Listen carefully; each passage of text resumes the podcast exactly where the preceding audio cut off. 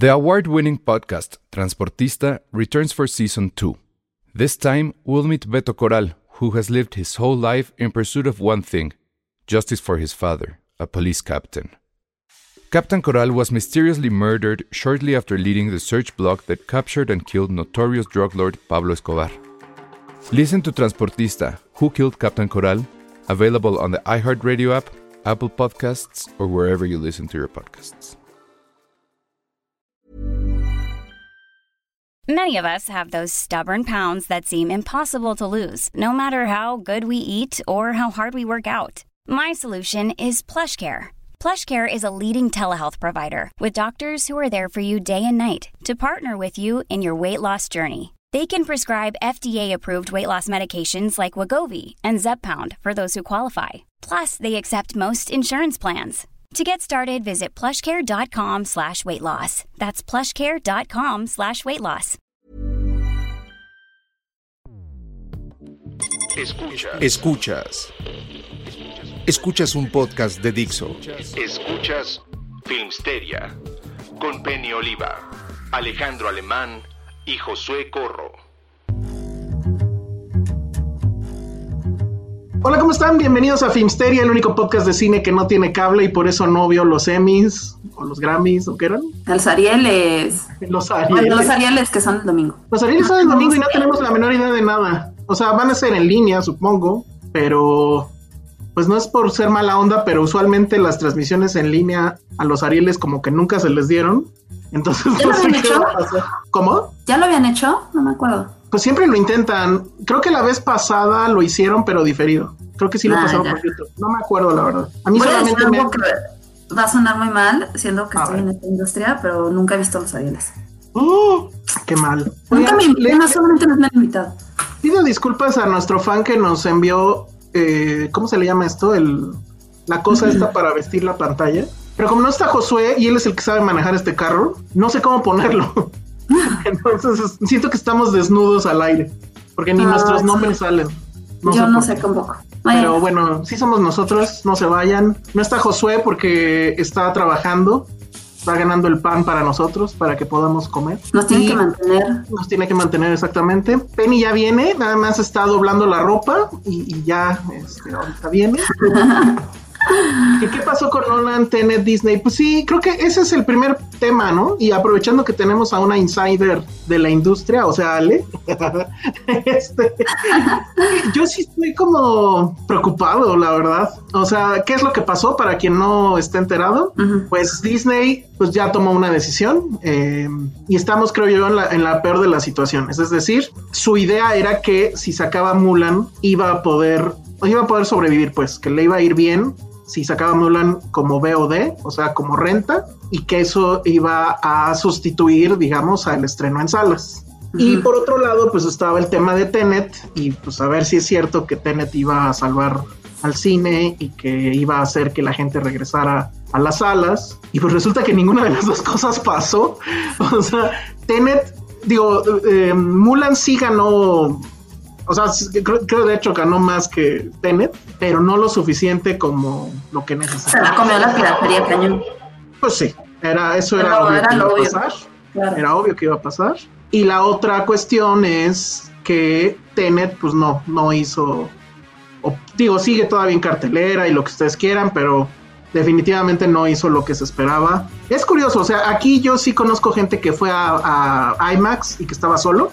Bueno, bien por ellos, ¿no? Pero pues, mal. Pero también vi en, en los primeras, eh, bueno, en los primeros días del estreno que las salas IMAX sí se llenaban. O sea, digo, caben como 60 Hubo personas. días, hubo días muy buenos. Creo que el, el mejor día que tuvo, que tuvo la película fue el miércoles. Fue el, fue el, fue el día que nos, este, o sea, que nos proyectaron que fue el mejor.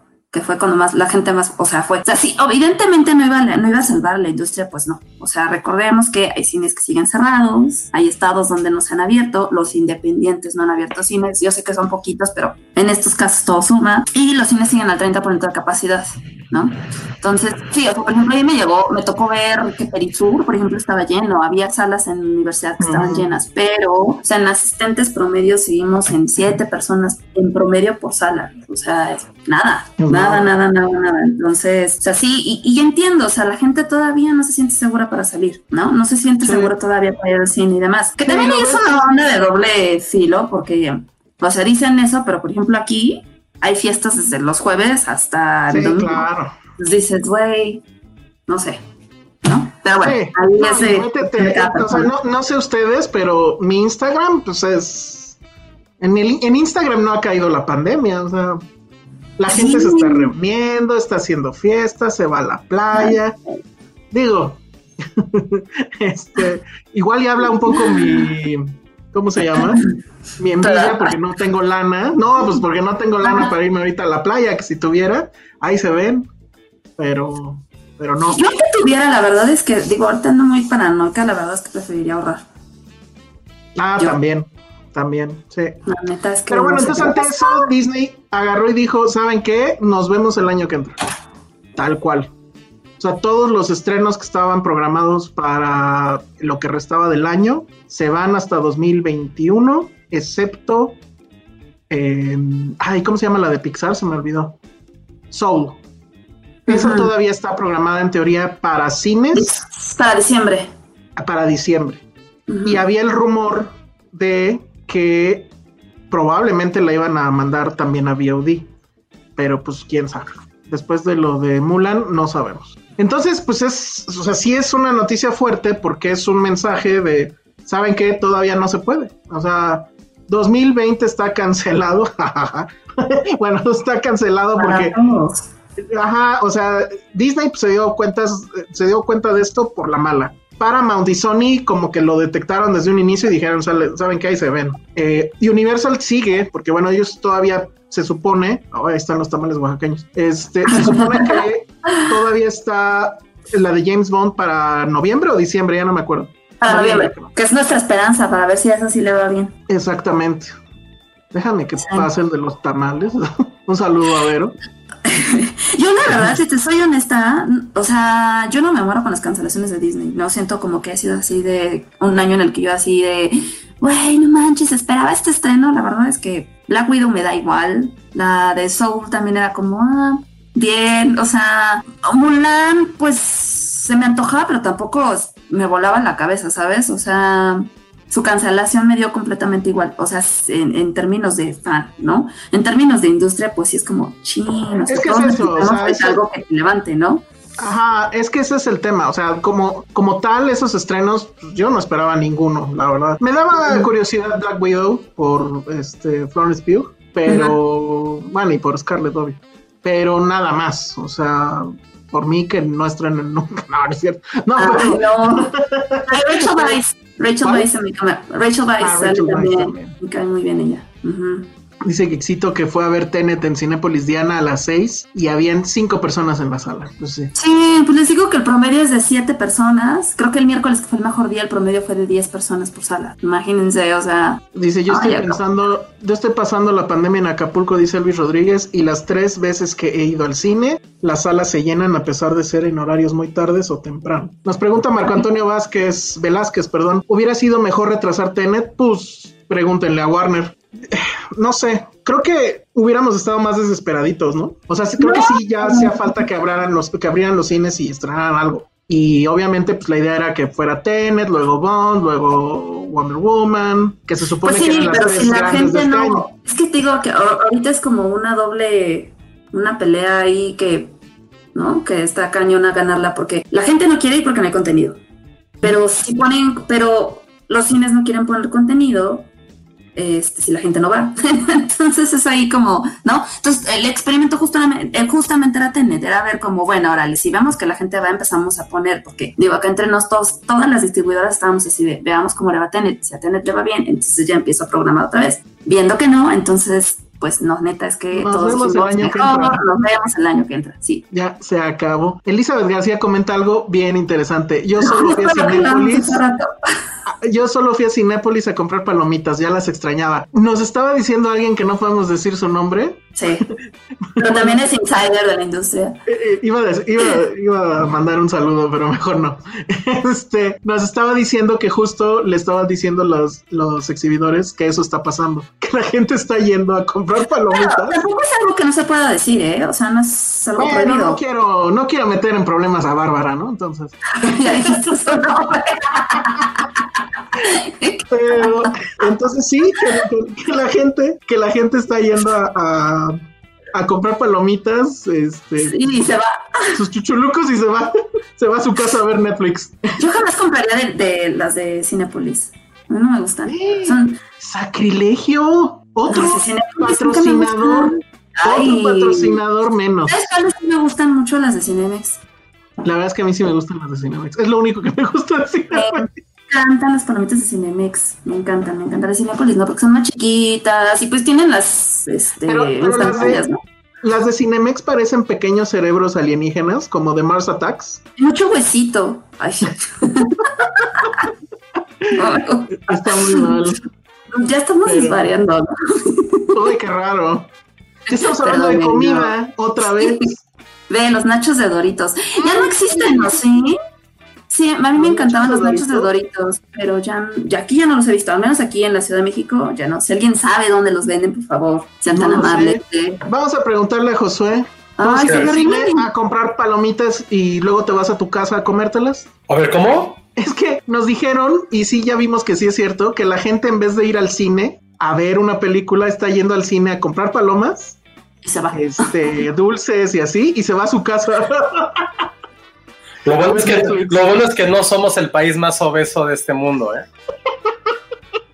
Pero sabes que no tiene sentido, porque aparte son caras, o sea, no te están vendiendo cosas que no puedes encontrar en otro A ver, lugar. ojo, les voy a decir que eh, de las cosas o de las pocas cosas que me gustaban mucho de trabajar en Cinépolis fue que durante una época, eh, ya del último año que estuve, nos llevaban palomitas de al corporativo de Santa Fe, nos llevaban palomitas. Hiciera estar comiendo todo el día palomitas y hubo un momento en que ya no las disfrutabas tanto, ¿eh? Pero pues es lo mismo, o sea, in- insisto, imagínate que estás todo el tiempo haciendo algo que en teoría solo lo disfrutas una vez a la semana y también te hartó. Pero sí está raro, no, no sé si sean tan caras, pero lo que más me saca de onda es que la diferencia de- entre la mediana y la grande y la extra grande son como dos pesos de diferencia, es como de... bueno, pues, ¿Y se acuerdan que alguien hizo un experimento alguna vez de, no creo si fue del refresco de las palomitas que eran exactamente el mismo tamaño? Fueron las palomitas. La- La, las grandes y la las- grande, ¿no? Algo así, ¿no? O sea, no, me acuerdo, pero sí. órale, Sí. no, yo no sabía de eso. Está bueno. Ahora ya lo sabes. Y creo que yo ya cuando llegué a los 30 me di cuenta, antes era esa gente inmamable, y tú lo sabrás, Elsa, que no comía en el cine. Yo era Ajá. esa persona puta, güey, era como, Yo lo sé. estamos viendo una película y bla, bla, bla, bla. Ay, Ay, sí, parecía francés, crunch, imagínense. crunch.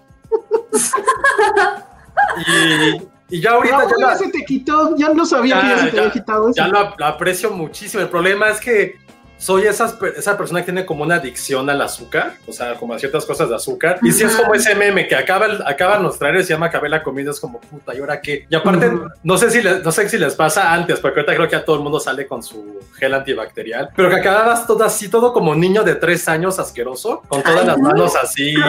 Como, como con chocolate y te, y te embarrabas. y- No, pues ¿cómo comías, Josué? No manches, no. No, pero pues te obvio te manchas, o sea, si es chocolate, la salsa, ah, eso, eso es Ay, no, horrible. yo no. Yo Hay soy una- muy limpiecita. A mí una vez en, la- en una cita, hace puta, hace muchísimo tiempo, que estaba en la universidad, creo, se me cayeron las palomitas de tanta salsa en el pantalón, entonces tenía una mancha roja y era como, puta madre, qué estupidez tan grande acabo de hacer. Oye, lo que no, no había pensado es que con todo este relajo de la nueva normalidad, ya las palomitas sorpresa también ya se acabaron, ¿no? Eso Qué está muy mal. Sí, que, que a lo mejor por eso la gente va y compra sus palomitas y se va a su casa. Oye, la- eh, dice Cintia Torres que las palomitas de la cineteca, ay, ¿a poco están buenas? Eran muy ricas antes, la verdad es que tiene mucho que no las pruebo. Cuando yo trabajaba ahí, sí eran muy ricas. ¿Tú que trabajaste en la cineteca, Ale? Ahí empecé. ¿A poco? ¿Haciendo qué? 20 años. Era asistente de programación y enlace internacional. ¿eh? Ese era el puesto. Bueno, hay, que, hay que inventarnos un puesto como el de Ale, ¿no? Yo estaba, yo estaba en la subdirección de checar boletos. Esa era. ¡Qué! No, No, pues no, pero es que está lo más, está lo más mafufo tu puesto Así se, inventado. así se llama, no, no era inventado, así se llama. Dale, ya y vi- Enlace Internacional. ¿Ya vinieron a ponerlo en orden? A ver, Checo, Hola, amigo. ¿tú qué opinas de su puesto, el puesto que tenía cuando Ale trabajaba en la cineteca? O sea, checa eso. A ver, ¿cuál era Ale? Ajá, ¿cuál era? Ay, qué poca. Asistente de programación y enlace internacional. ¿Qué? ¿Eso qué? O sea, prácticamente eras, eras reina de nada. Ese era tu puesto. Vas a ser la reina de nada. No, no, fíjate que no. Me tocaba supervisar el subtitulaje, a veces recibía prensa, este, ¿Y ¿Eso tiene que ver con internacional? Eh, porque luego me encargaba de los contratos también. No, o sea, vete- veía películas yo revisaba los contratos. Iba el de Variety que se duerme en las funciones de los festivales. No, no, lo que no saben es que luego la cineteca se quemó. Ay, tampoco soy tan vieja, ¿eh? O sea, Ahora ya sabemos por qué fue. Ahora ya sabemos por qué fue. Hoy estaba viendo la terminal el otro día y no sé si se acuerdan que hay una escena donde este Tom Hanks, eh, la forma de eh, obtener ingresos es llevando los carritos y le daban monedas, ¿no? Entonces, mi maldito. Stanley Tucci dice, ¿qué hacemos? Hay que, hay que conseguir, hay que hacer algo, entonces vamos a crear él, el encargado de eh, reunificar, no, le- se inventó un nombre y cuando está el, el- el personaje, ¿tú quién eres? Ah, soy el encargado de reunificar, y no sé, repite exactamente lo que se inventó Stanley Tucci. Váyanse al diablo todos, o sea, no les vuelvo a contar mi vida. Ve- Vero Marín si quiere que le contemos nuestras vidas pasadas. Pues mira, yo en la época victoriana, ¿Tu primer trabajo cuál fue? técnicamente mi primer trabajo fue atender una tiendita así de la esquina Claro que no. que era de mi abuelo. claro que sí, Josué. Ese era mi trabajo. Porque mi, porque el, el loco de mi padre iba a decir otra palabra, pero el loco de mi padre no me podía ver en las vacaciones tirado viendo televisión. Entonces luego, luego me mandaba con mi abuelo a su tienda y pues yo tenía que atender ahí. Claro que pues mi pago eran gancitos. y- ¿A, cu- a cuánto estaba el chocotorro en tus épocas? Híjole, quién sabe. no me acuerdo. A Como peso y 50 centavos, ¿no? unos 50. Y voy a ser como el abuelo Simpson. Y en mi época no se llamaban centavos, se llamaban no sé qué. Eran quetzales, ¿no? quetzales. Wow. Checo, ¿cuál fue tu primer trabajo? Mi primer trabajo fue, eh, era, como copy en una agencia de publicidad online, pero llevaban la, la cuenta de Fanta. Yo lo que tuve que hacer es eh, súper, súper tramposo. Tuve que hacer perfiles falsos, y aquí hablo ya de la antigüedad, perfiles falsos en High Five y en Facebook y en MySpace. Ay, creo, ay, madres. de cuando posteaban así la campaña de Fanta de no sé qué cosa era de Fanta, yo con mis perfiles falsos era comentar así de wow, qué increíble está esto. que si ya vieron, sí, está increíble. Y eran como 10 perfiles falsos que se hablaban entre sí. O sea, eras como titiritero y estabas con tus dos Ah. marionetas. ¡Qué gran mentira! Luego, Jack Fan ya le entró e inauguró el superchat de hoy, lo cual me parece increíble. Muchas gracias. Ahorita Josué va a bailar. Menuda decepción, Tenet. Prefiero mil veces alguna de Bond, la última de Misión Imposible, Tinker Taylor Soldier Spy o The Man from Uncle. Totalmente de acuerdo. Ay, a mi Bond sí se me antoja mucho. Sí, a mí también. A mí también. Bueno, ahora la gente se pregunta, ¿por qué está aquí Checo? Y la gente también dice, ¿por qué está aquí Penny? Se Hola. equivocó de podcast y se metió al de Cine Premier. No, qué, pa- qué padre ver a Checo aquí. Nos robamos a Checo. Sí. Exactamente. Eh, ¿por, qué, por qué están aquí? Bueno, pues porque alguien nos chismeó que Checo era muy fan de Seven.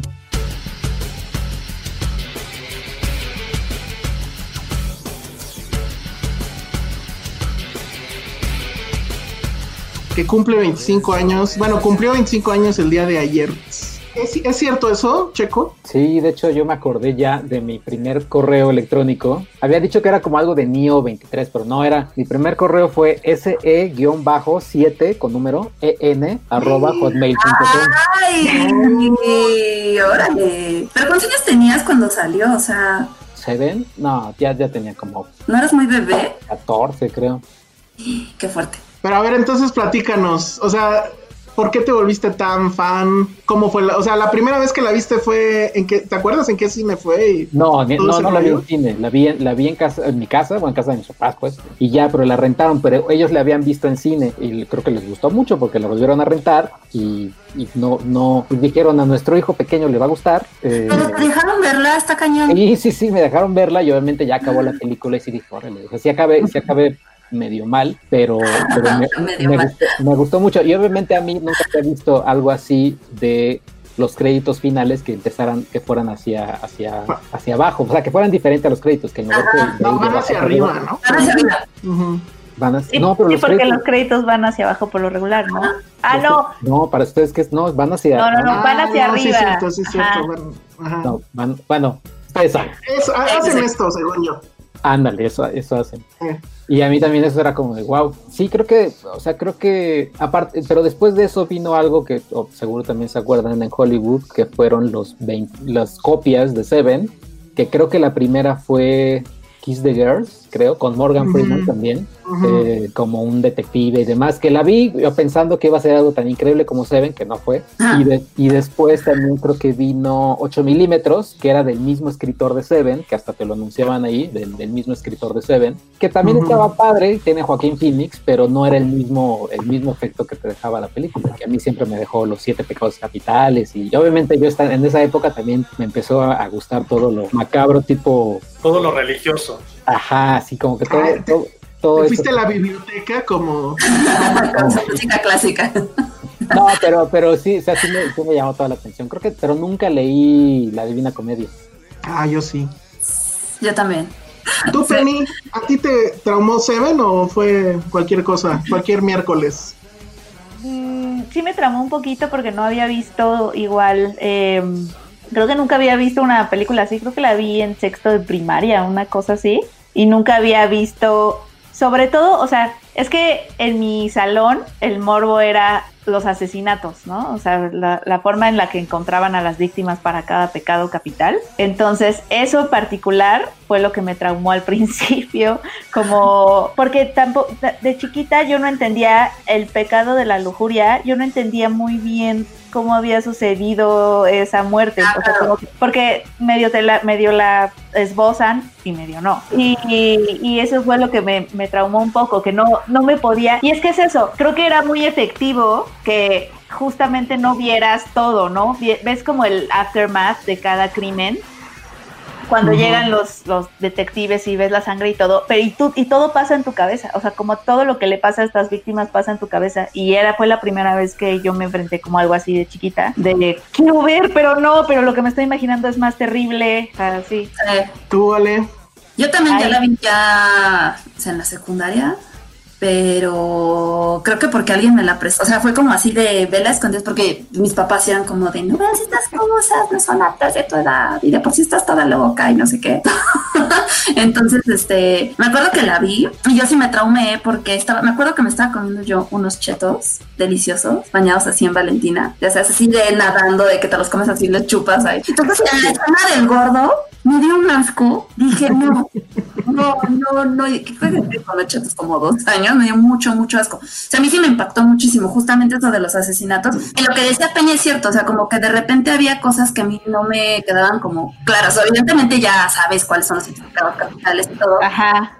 pero sí te quedas así de, pero ¿cómo? O sea, ¿pero por qué dice que eso es lujuria? O sea, no entiendo, ¿no? O sea, como que de repente a esa edad como que no, pues no le entiendes muy bien a ciertas cosas y al final también lo de la caja, así era como, ¿pero qué hay? ¿Qué hay ahí? ¿No? Ya hasta que así como desde una cabeza, no manches, entonces es total, ¿no entendiste? Yo, no. Pero sí, o sea, sí, a mí sí me impactó muchísimo y Brad Pitt me gustaba mucho. Ah, y es que aparte estaba la onda de Brad Pitt, que había- de hacer entrevista con el vampiro, ¿no? Ajá, o sea, e- e- era, era el vampiro, estaba como súper guapo y así. Y entonces lo, ve, lo veías en este papel que es trágico, trágico, trágico. Entonces, como que sí te descolocaba, al menos si, si eras una niña de nuestra edad que de nuestra edad que realmente habías visto pues, poco y apenas estabas como formándote como público. ¿no? o sea, como público para nuestra generación, no sé si estabas chiquito, creo que sí nos marcó, porque creo que no, creo que a muchos nos abrió a como a otras posibilidades narrativas que, que tú, que tú, o sea, mi mamá nunca se enteró que, que la vi, ¿no? Ya hasta después que me dijo, ¿tú viste esta película? pero, pero al menos a mí sí me marcó de chica como en mi formación como público y audiencia. ¿Tú, Josué, a ti, para ti fue cualquier cosa o qué? No, pero este, para mí fue un gusto, un gusto adquirido ya casi más de 20, ya de los 20 años, la verdad. No, pero recuerdo mucho que eh, mi hermana la fue a ver por algo de la escuela. Mi hermana es más grande que yo. Y fue con mi mamá y fuimos también, iba también un vecino. Y me acuerdo que mi mamá nos dijo, creo que mi mamá no tenía la más remota idea de qué era la película, ¿no? Y me acuerdo que nos dijo, ¿quieren entrar a verla? Y todos dijimos, güey, una película de pecados capitales. O sea, luego, luego pensamos que era algo religioso. Entonces mi, mi amigo, mi vecino y yo que está, tenemos como 10 años más o menos. Entramos a ver una mierda como de Van Damme, creo que se llamaba La Búsqueda, que era como de torneos, era una, una reverenda pendejada, pero me acuerdo que evidentemente esa película duraba como hora 20 y se ven un poquito más. Me acuerdo mucho que estábamos esperando a mi mamá y a mi hermano, no sé, comiendo como un helado o cualquier estupidez. Y me acuerdo que así, me acuerdo salió mi mamá y mi hermana como con una cara así de, güey, ¿qué pedo que acabamos de ver? Y mi hermana en esa época, mi hermana era bastante cool en esa época, la verdad, así lo voy a decir. Una hermana bien, o sea, tenía como muy buen gusto en muchas cosas. Y me acuerdo que esa película le gustó mucho, mucho, que el momento en que salió en, en la renta en VHS, eh, fue al videocentro y la rentó y, y la vi como, no sé, estaba en la sexta de primaria, primera de secundaria y sí quedé así como qué mal les acabo de ver. Tampoco le entendí mucho, o sea, recuerdo, recuerdo sí las muertes del de la pereza, del gordo, evidentemente, que es la más, este, la más traumática. De las demás, como que, o sea, por ejemplo, Avaricia creo que es la peor de todas. O sea, Avaricia podría no haber estado y hubiera sido una mejor película, pero no, no, o sea, ya hasta que cuando crecí y ya, este, como que desarrollas habilidades cognitivas, ya vi la grandeza de la película en sí. Fue también como de las primeros, de las primeras cinco que compré en de edición especial, que como forrada, como con papel estraza. Durante tú la tienes, alguien ustedes la de tener que es como con papel estraza. Y creo que, insisto, creo que esta genialidad de, de, Kevin Spacey, sí, o sea, quedé mucho tiempo traumado con el hecho de que se quitan los, la parte de las huellas digitales para que no lo reconocieran. O hicimos la, la, la, la Netflix, la Filmsteria Party, como que analice otras cosas. Lo único que puedo agradecer es que vivamos en esta época y tengamos internet, porque no concibo cómo ese detective Somerset llega a la biblioteca y le dicen, güey, pues busca el libro de tal, tal, tal él lo ves al güey seis días, seis noches buscando, investigando, algo que nosotros solamente lo googleamos y en dos segundos lo tenemos. Entonces sí creo que fue una obra justo que, mar que marcó una tendencia, no sé si negativa, pero ninguna se le pudo equiparar en ese sentido. Sí fue una película que también ese final de What's in the Box, y ayer que hablamos, por ejemplo, de, de High Major Mother, también es una gran referencia que hacen en, en esa serie. Y es una película que, que es tan relevante, pero que siento que no tiene como ese lugar en la cultura pop que mereciera. Creo que ya está agarrando como un segundo aire con tanta repetición, memes y ya popularizando la frase de What's in the Box, pero creo que durante mucho tiempo siempre fue una película un poco olvidada de David Fincher, probablemente por lo que ocurrió después con, eh, con Fight Club y también que era Brad Pitt y creo que eso lo hizo mucho más grande y creo que mucha gente da por sentado Seven de Fincher. Y también, una, también creo que uno de los mejores papeles, tanto de Kevin Spacey como de Brad Pitt. Yo creo, o sea, no sé qué tan clavado sea Checo, digo, eso de que su cuenta de correo sea Seven, habla de que sí, pero a mí sí me traumó mucho. O sea, de hecho, ayer que, que estaba haciendo el listado este de 25 cosas que tal vez no sepas de, Seven, que subimos al sitio, o sea, me quedé pensando en que efectivamente dos obras de, de, Fincher definieron completamente pues mi adolescencia, que es Seven y es Fight Club. Fight Club sí fue para mí hacer una revelación completa pero como que con Seven aprendí de, de, una forma más gacha que sí este mundo está bien podrido. O sea, yo sí salí completamente con ese sentimiento nihilista de no, pues todo vale madre, pero que sí vale la pena pelearlo, ¿no? Que es la frase final de, de Somerset, ¿no? Que el mundo es un lugar horrible, pero vale la pena sí. luchar por él, algo así.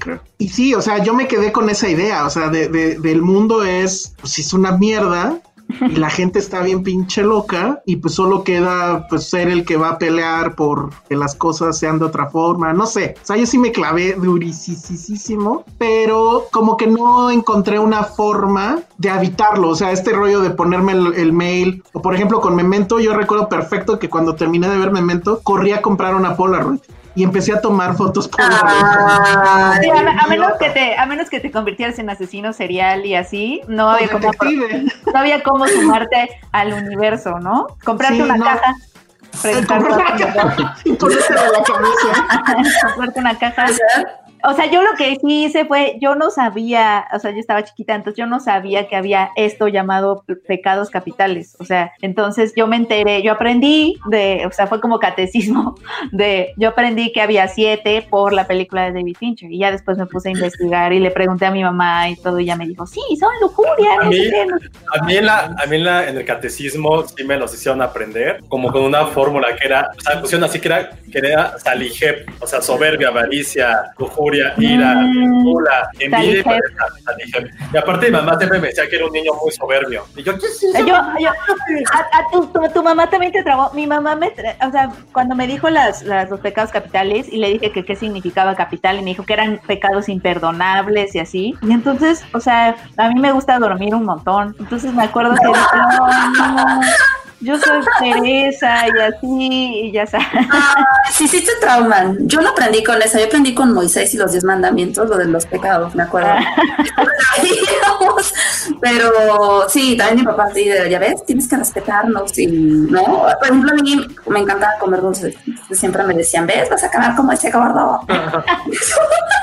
ya a la fecha me lo siguen diciendo. Pero Qué horror. sí, nunca he entendido el de la gula, güey, comer es delicioso, ¿por qué chingados va a ser un pecado? Porque no, no, porque no, no debes de tener excesos. Es dijeron, y yo, no, ni madres, yo voy O a sea, seguir porque la gula, porque la gula no es hambre, es, es cuando ya no tienes hambre y nada más comes por. O sea, ya no estás comiendo por necesidad. Aunque si lo analizas así, o sea, como, ¿por qué tiene que ser malo todo eso? O sea, ¿por qué, por qué es malo ser perezoso? No Porque sé. supongo que también es un exceso. Lo Yo de, verdad, yo de verdad no lo entiendo. O sea, Bueno, no, lo creo que sí. ser perezoso no es tan Es malo. malo, es malo porque viene Kevin Spacey y te hace cosas feas. Oigan, tenemos mucha gente está en el super chat. Sandra Pinada acaba de ahí y, y- y Ah, puso y puso unas caritas. Hubiera puesto un comentario para que lo leyéramos. Miguel Ángel Pineda Rodríguez también ya le entró al super chat. Muy bien. Eh, Dalia de León, lo mismo. En mi escuela bueno, nos va- católica dirían que somos muy avariciosos, ¿eh? Ándale. No importa, ese, ese pecado no tenemos ningún problema. Ustedes sigan entrando al super chat aquí de, YouTube. tiene una fan. Checo tiene una fan. Ah, sí. A ver quién, quién, quién. Te amo, Checo, con corazón. Virtual Hub. Y Virtual Hug, súper bien, ¿eh? Oye, Checo, ¿y qué más hiciste? ¿Estudiaste de- para detective? Estudié para detective. No, lo que, lo que también me gustó de ahí, de este evento, y creo que es la primera vez, que, pero ya después lo hicieron hasta como de hasta como 10 años después, la primera colaboración que tuvieron Trent Reznor y David Fincher. Con- Sí, exactamente. con el intro y con la salida de la película. Hasta hace poco también me, me llamaron la atención, pero ya no las encontré, las libretas. Lo que sí, sí quería tener eran libretas como las que tiene John Doe, que son libretas súper como... Pero son súper, son como las escribe gringas, son súper. Exacto, son como las, las escribe gringas, pero... Target hay- En Target hay un buen. No, pero pues ahorita para ir a Target. Uy, tú- o sea, ¿tú crees que John Doe se puso en ese plan, mano? No, pues ¿Crees que dijo, no, está muy lejos? Se cancela el asesinato. No. Si ustedes fueran asesinos seriales temáticos, como el de Seven, ¿qué- ¿cuál sería su tema? Mm, Ay, qué buena pregunta. ¿Cuál sería, cuál sería el tuyo, Penny? yo creo que A la gente que patea a la gente. Sí, gente que patea a la gente en el piso o gente que maltrata perri- perritos.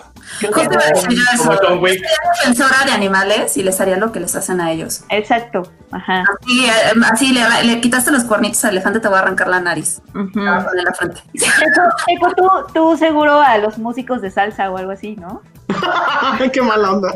Sí, o no sé si al mariachi también, a los, a los Ay, mariachis. el mariachi. Ah, yo no, también no. podría unirme a eso. Ay, Josué, tú a Coco y todo su equipo de producción.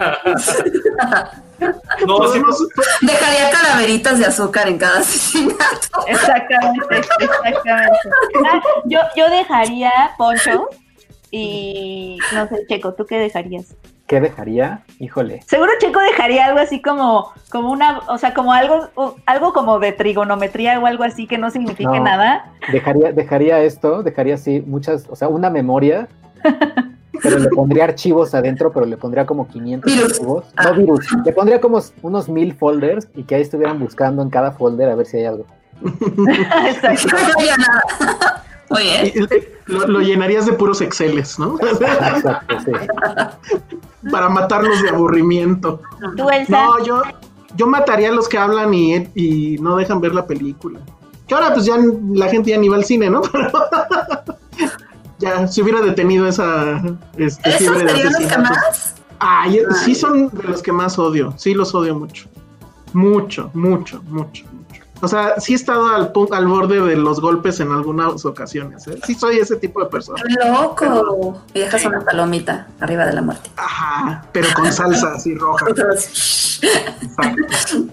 Oigan, Yael Cervantes pregunta que en dónde hablamos de How I Met Your Mother. Ah, pues hablamos en el nuevo show de aquí de Filmsteria que se llama, ¿cómo se llama, Josué?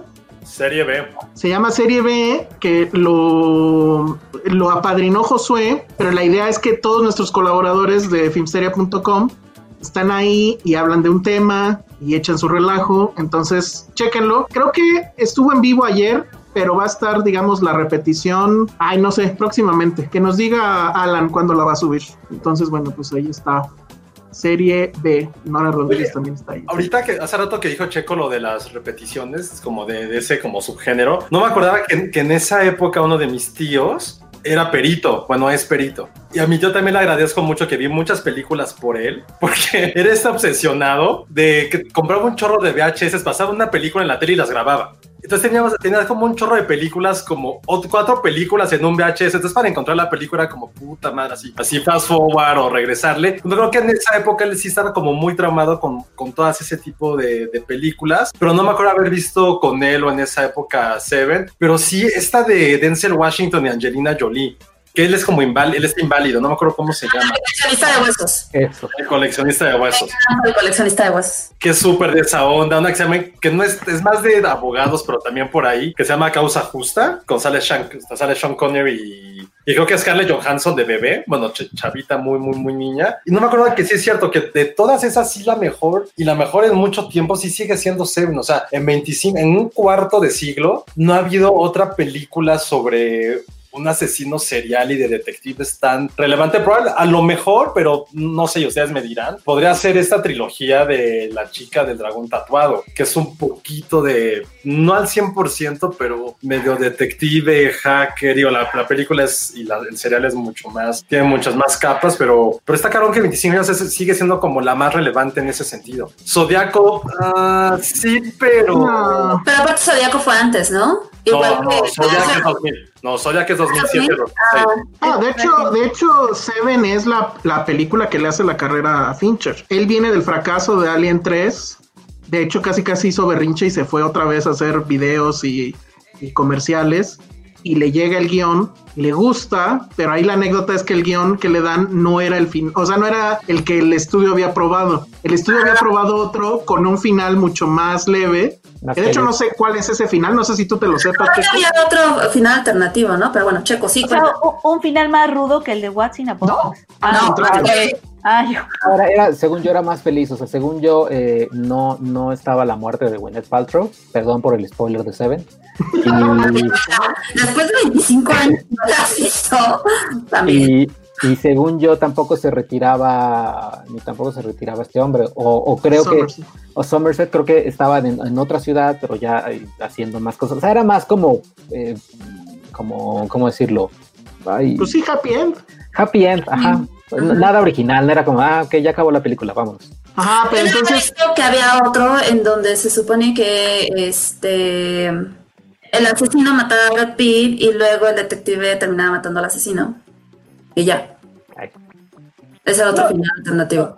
Yo, el, de, el que dice Checo era el que yo me esperaba de chiquita, porque yo no había visto una película de Hollywood que no tuviera ese twist al final de Porque no, niña el protagonista. Y era Brad Pitt, o sea, como que a Brad Pitt no le pasan esas cosas, ¿no? En mi cabeza. Entonces, entonces yo, yo todo el tiempo me esperaba, o sea, cuando pasó lo de What's in a Box, What's in a Box, yo todo el tiempo estaba esperando como el twist de, no, no es cierto, no es cierto. O sea, como que ahorita va a aparecer Gwyneth Paltrow y va a ser como, pero no, Qué buena onda eso, ¿eh? sí, me quedé como, Así de, ¿y el final feliz? Ah, como que para mí de chiquita no había acabado la película, como que se había cortado antes del final. Entonces yo me quedé así como de, no, ¿cómo? No, no, no. Pues sí, pero entonces el, tema es que justo a Fincher le, llegaron con el guion equivocado. O sea, le iban a, enseñar el del final feliz y alguien la regó y le entregó el, guion que no querían, que era el, oscuro, pues. Y eso fue lo que a él le, llamó la atención de la película y por eso decidió regresar.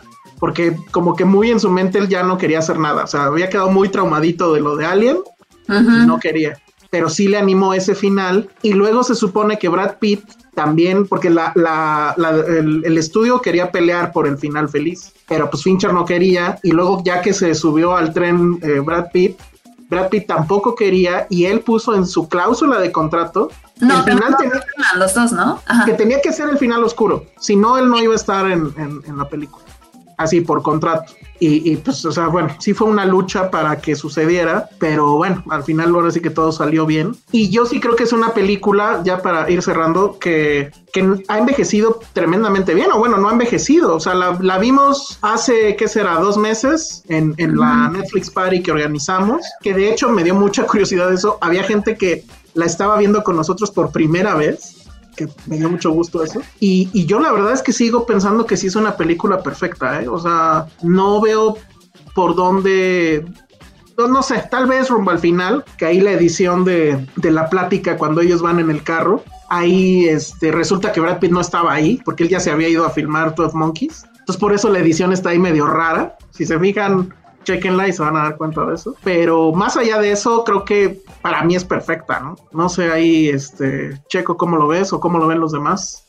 Sí, no, a mí me gusta mucho una escena, una secuencia que habla de, o sea, que ya vemos a David Fincher así a full 100%, que es cuando hablan, cuando Somerset y, que que soy fan, pero no me sé los nombres, o sea, Brad Pitt y Morgan Freeman y el, el, otro, el de Full Metal Jacket, ¿cómo se llama este hombre? El, bueno, el capitán de policía, eh, eh, Early, o no me acuerdo cómo se llama el actor. Ah. Ajá, ellos están ahí justo ya debatiéndose, eh, acaba de, acabamos de ver, de descubrir el de Gula, al gordo, y Somerset eh, no sabe si, o sea, no le quiere dejar el caso a Brad Pitt. A Mills. A Mills. No le quiere dejar el caso a Brad Pitt y entonces vemos vemos tres tipos de tomas diferentes, o sea, vemos la toma donde está Somerset y este detective hablándose nada más únicamente ellos dos, Brad Pitt queriéndose meter escena, pero es Fincher haciendo cortes exactamente en el momento justo, con las tomas, con los ojos hablando por sí solos, y es, esa es una secuencia que te dice tanto, pero está tan bien sencilla, pero además todas las actuaciones, o sea, creo que en ese momento es cuando ya te metes totalmente a la película. Sí, eso y bueno, y ahí también está la anécdota de que Brad Pitt se lastimó el brazo de, realmente en la persecución con John Doe. Y pues tuvieron que incluir en la historia que él efectivamente se, lastimó y traía el, yeso en la mano. Pero esa escena se filmó, la que tú dices, Checo, se filmó después de la persecución. Entonces le tuvieron que quitar el, el yeso y si se fijan, él casi no mueve la mano izquierda. Todo lo está haciendo con la derecha y que, o sea, en ese momento no lo notas, pero ya que sabes ese dato, dices, ah, sí, cierto. no, podía mover la otra mano. Entonces parece que está en una actitud cool, porque aparte creo que está así, ¿no? Ajá, está la mano en la cara, pero para que la otra mano no se vea, etcétera. Es, es muy chido. Y también nos preguntaban, Checo, de la música ya comentaste algo, pero si mal no recuerdo, la, la rola del final es de David Bowie, ¿no? Ah, no, sí, claro, es de David Bowie, pero ah, no, pero no es, no, es, es, es nada más. Es, un, es una versión, creo. Ajá, que es que creo que es una versión como entre, entre de David Bowie con, creo que Trent Reznor la, la, modifica ahí tantito, pero es el David Bowie que también a mediados de los noventas creo que sacó este disco que es muy bueno que es donde él está de espaldas, como que con las manos cruzadas, no recuerdo cómo se llama el disco, que es muy electrónico, que también puede ser por ahí la, la, la, canción de David Bowie. Pero sí, y creo que el soundtrack en general, también las canciones de jazz que usan son muy buenas, y no sé si usa así algo como rock pesado, pero no, creo que no. O sea, solo, solamente Trent Reznor al, inicio. Que de hecho es, eh, la del inicio es igual de Hearts Filthy Lesson, que es la del final, pero ahí sí una versión completamente modificada por Trent Reznor. Y la otra, pues es la música clásica, ¿no? Que ahí siento que pues sí es como un poco referencia a Kubrick, ¿no? El usar la música clásica de manera narrativa y, demás. Bueno, pues ahí está Seven, que nos dejó bien traumadotes. Bueno, a mí sí. Y a Checo también. Sí. ¿No te compraste aunque sea una gabardina? No, nada. ¿Sabes también que... Una lupa.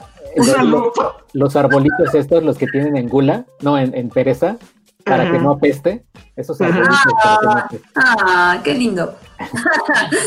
Alejandra García le entra el super chat y nos dice, gustosa de apoyarlos, ustedes me han acompañado en las buenas y en las malas durante todos estos años, sigan así. Ay, muchas gracias. Mm, gracias, Ale. Muchas, muchas gracias. Gracias. ¿Quién, ¿Quién más anda por ahí? Bueno, es que nos han dejado, por ejemplo, Andrés de Jesús, ya no me acuerdo si ya lo había pasado, pero si no, Andrés de Jesús Bonilla nos manda saludos y también se pone para el super chat.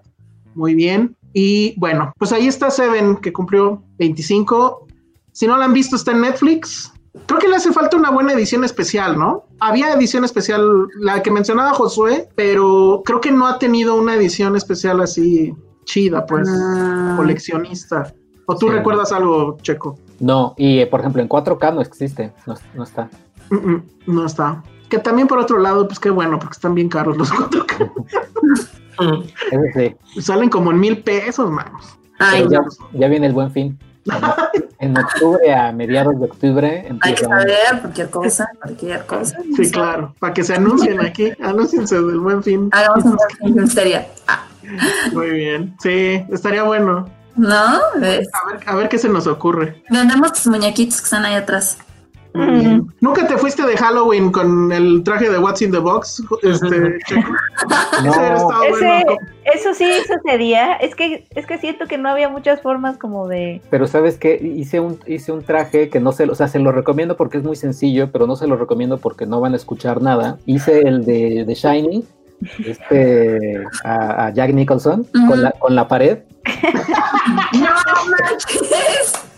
¿Tienes que, eso? foto creo que sí tengo, la, la voy a buscar. lo-. Sí. Lo que, lo que hice fue, o lo que pueden hacer, es obviamente una, una camisa cuadros, como la que él usa, obviamente una, una hacha, si, si ustedes tienen, y lo que pueden hacer es un cartón y lo cortan tal cual, para que Ujú. quepa su cabeza, y ya, o sea, ya tal cual lo- le pintan como si fuera una, una, una puerta, y ya. El problema viene cuando van a hablar con ustedes porque sus oídos están tapando, o sea, el, el sonido se va a tapar, o sea, y no van a escuchar nada, la gente va a hablar con ustedes de frente y va a ser muy difícil Pues, escucharlos. ha- hazle, hazle un agujerito con una aguja y ya se Ok, soluciona.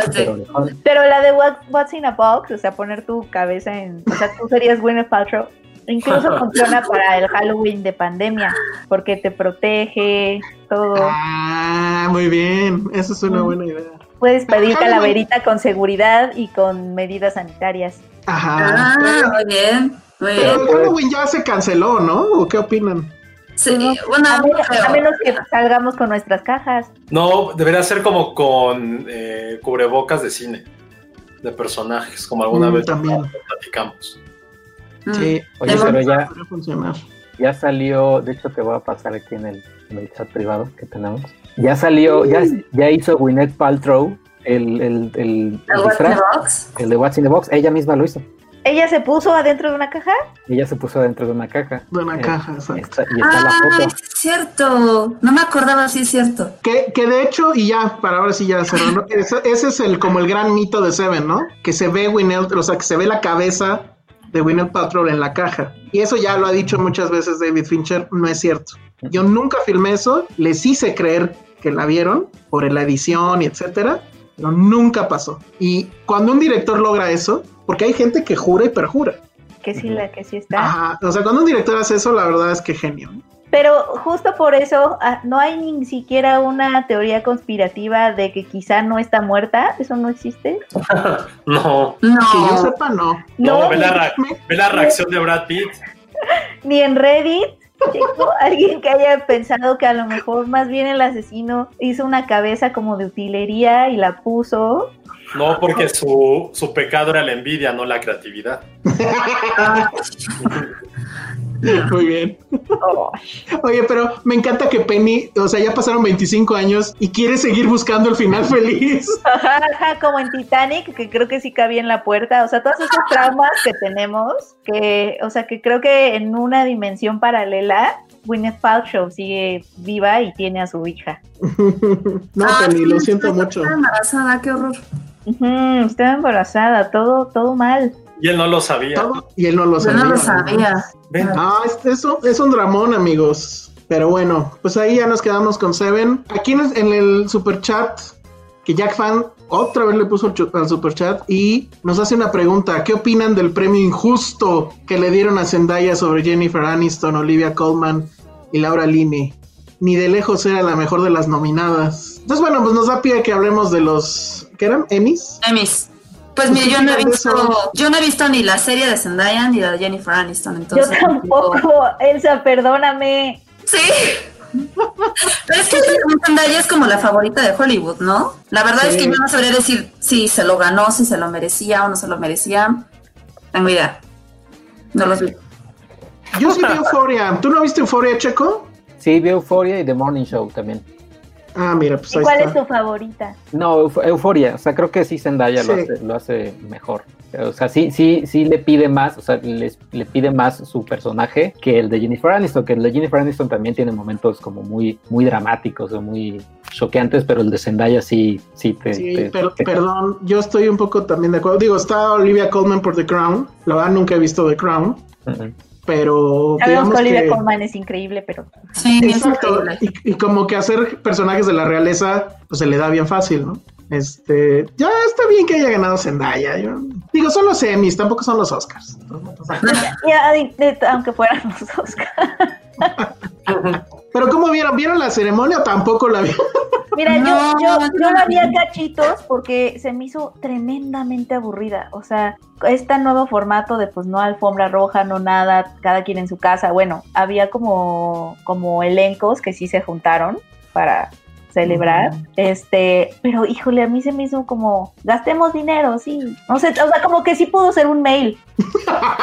Oye, pero qué triste, ¿no? Así de. Sí, ya, les, pero. ya les mandamos su mail y pues ya se acabó. Adiós, amigos. Pero así se pueden dar a extrañar también, como de, bueno, pandemia, les mandamos un mail y entonces tú te quedas como, ay, no fueron los Emmys. Y entonces el próximo año como de, ay, los Emmys, ahora sí. O sea, como siento que hacerla así fue como, ay, no sé, yo me Pero aburrí entonces- mucho.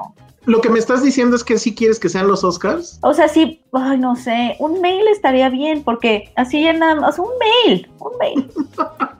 Sí. Uno- unos tweets, tampoco. Es que imagínate el dinero también que se gastaron. Le mandaron camarógrafos, tengo entendido, a todos los nominados para estarlos Eh, todo. Yo supongo, o sea, si hicieron las cosas bien, supongo que les mandaron un celular, o sea, las cámaras seguramente eran de celulares. Les mandaron luces y estaba toda la logística de, no sé si era, ah, no sé, qué empresa de paquetería era la que entregaba los, los premios. Pero además se supone que iban a, a la casa de cada uno de los eh, ganadores y estaban ahí en, tu, en la puerta esperando a que se dijera la nominación. Y si estaba y si ganabas pues supongo que tocaban el timbre o Sí, no sé. Digo, entiendo, sí entiendo que pues pandemia y así, pero de pronto a mí sí- yo, sí me aburrí un poco y Pues- le, le cambiaba de canal. yo yo no me aburrí porque me la pasé toda la noche intentando craquear la transmisión para poder verla porque pobre y ya no tengo cable entonces pero leí que justo fue la, la transmisión con menos rating de la historia creo O sea que sí tuvo mucho rating. no al No. contrario la de Ah. menos rating Pues sí, es que pues sí.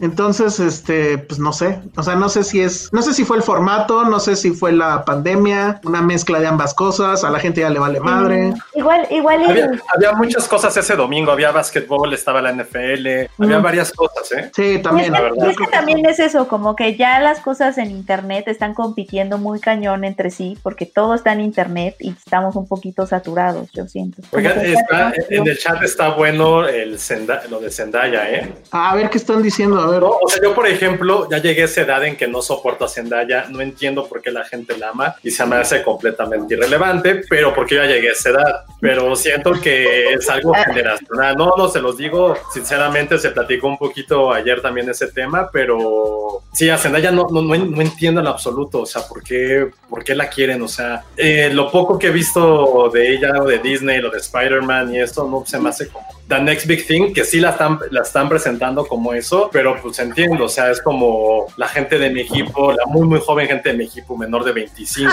casi 22 años, me dicen, güey, no entendemos tu amor por Bill Murray. Está bien, es generacional. Zendaya, yo no entiendo por qué la aman, ellos no entienden por qué yo amo a Bill Murray. Es eso, También- pero no también, entiendo. también Timothée es es, es parte del. Ay. ¿no? Sí. Pero, pero, pero de Timothy, pero de Timothy sí entiendo que es, sí es un buen actor. Sí es buen Timothy actor, sí- pero sí la es relevante. Pero la Sí, devoción. Tú no puedes decir que Zendaya no lo es cuando no creo que hayas visto lo Sí, suficiente. ya dije que sí, sí, ya he visto, o sea, lo que he visto es lo de Euforia, pero, o sea, Spider-Man tiene una cosa en, en Disney que también, pero la neta, o sea, no sé si es de la misma edad de Ronan, pero creo que es hablar de dos cosas completamente... Ah, bueno, ok, ok. Ah, bueno, ok, claro. No, no, o sea, no digo, o sea, no a decir que es algo de racismo, ¿eh? No, no digan eso, please. Pero, o sea, sí hemos visto a, a Saoirse Ronan crecer como actriz y ser probablemente de su generación la más relevante. Pero, ah, bueno, voy a ser abogado del diablo. Ella No, no voy, a, voy a buscar, voy a buscar sus edades. Esta Pero- Saoirse es dos años más grande que Zendaya. Son la misma generación, va pronto. Son lo mismo. Pero, o sea, pero Chocha Ronan Chocha. no ha tenido un papel tan complicado, creo yo, como el de Euforia. O sea, sí está Euforia si quieres, y bueno, sí, así tendría que ser. O sea, sería, sería correcto decir que Euforia es el Kids de esta generación. ¿no? O ¿Y por qué no la drogas. como Curies? Oh. No. Oye, ya vi, ya vi Curies también. Ay, Ya vaya, vi- mejor háblanos de eso, Penny. Oye, ¿Cuál, no. cuál niña eres tú, Penny? Yo quisiera ser la chava, la niña de lentes. Ojalá me, me- Bien. me hubiera visto así como ella. Ah, yo quiero ser la, la, la, la que baila mejor, pero pues no podría. No, nunca. todas, todas bailan padrísimo.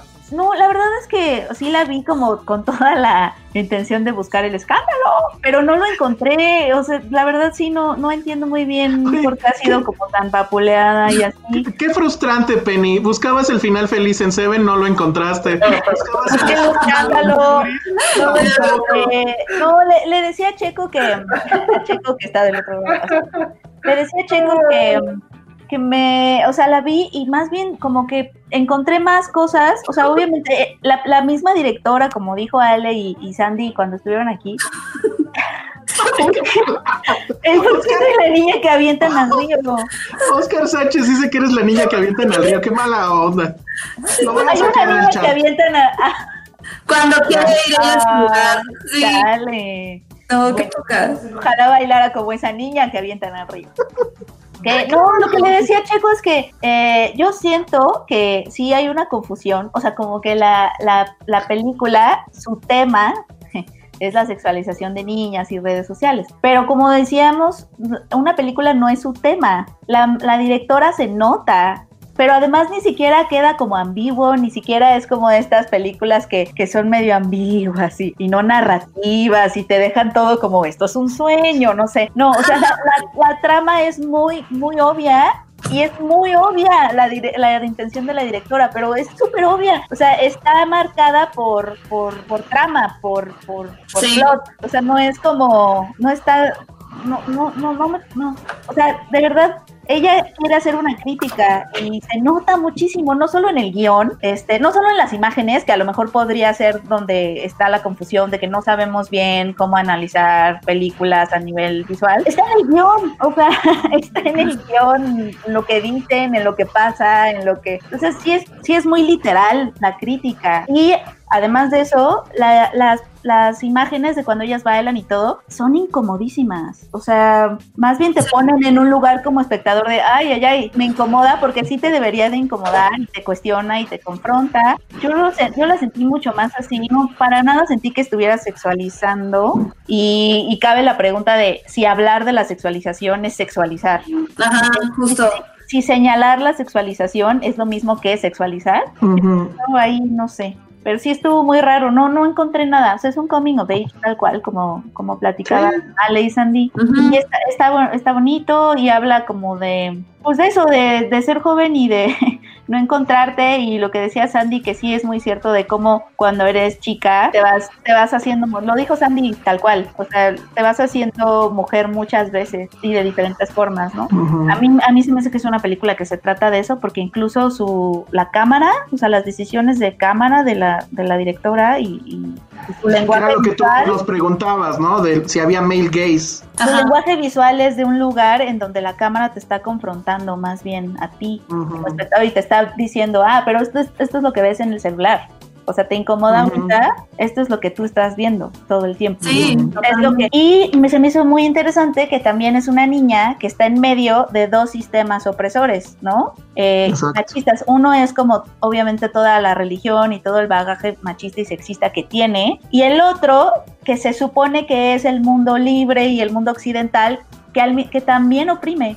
Y eso me pareció muy interesante. O sea, también tam- tampoco es libre ella ahí, porque también está siendo cosificada. O sea, ambas, ambos, ambos sistemas entre los que se maneja ella la cosifican. Entonces eso me pareció súper interesante, ¿no? Porque no es este, no es esta historia fácil de soy de una religión, soy de este tipo de, de cultura en donde no, no, no, no hay como mucha libertad. Y entonces llego a Francia y conozco a unas niñas y me libero y liberación femenina, etcétera, que era como la historia fácil. Y no es esa historia tampoco, es precisamente el mundo occidental. En el mundo occidental las niñas tampoco son libres. Y eso me parece súper interesante y muy relevante porque creemos que, o sea, criticamos, por ejemplo, otras culturas, otras religiones, como de, ay, no, ¿cómo tratan a las mujeres ahí? Y acá, en el mundo occidental, las cosificamos de igual forma. Claro. Y entonces, como espectador, si dices, oh Dios mío, yo siento que yo viví en un mundo libre y resulta que también crecí con estas cosas, también, también he sido partícipe de eso, también, o sea, como todos. Y se me hizo muy interesante sobre todo eso, que el- también en el mundo occidental se oprime a las mujeres porque se cosifican desde chicas. ¿Viste todos los comentarios?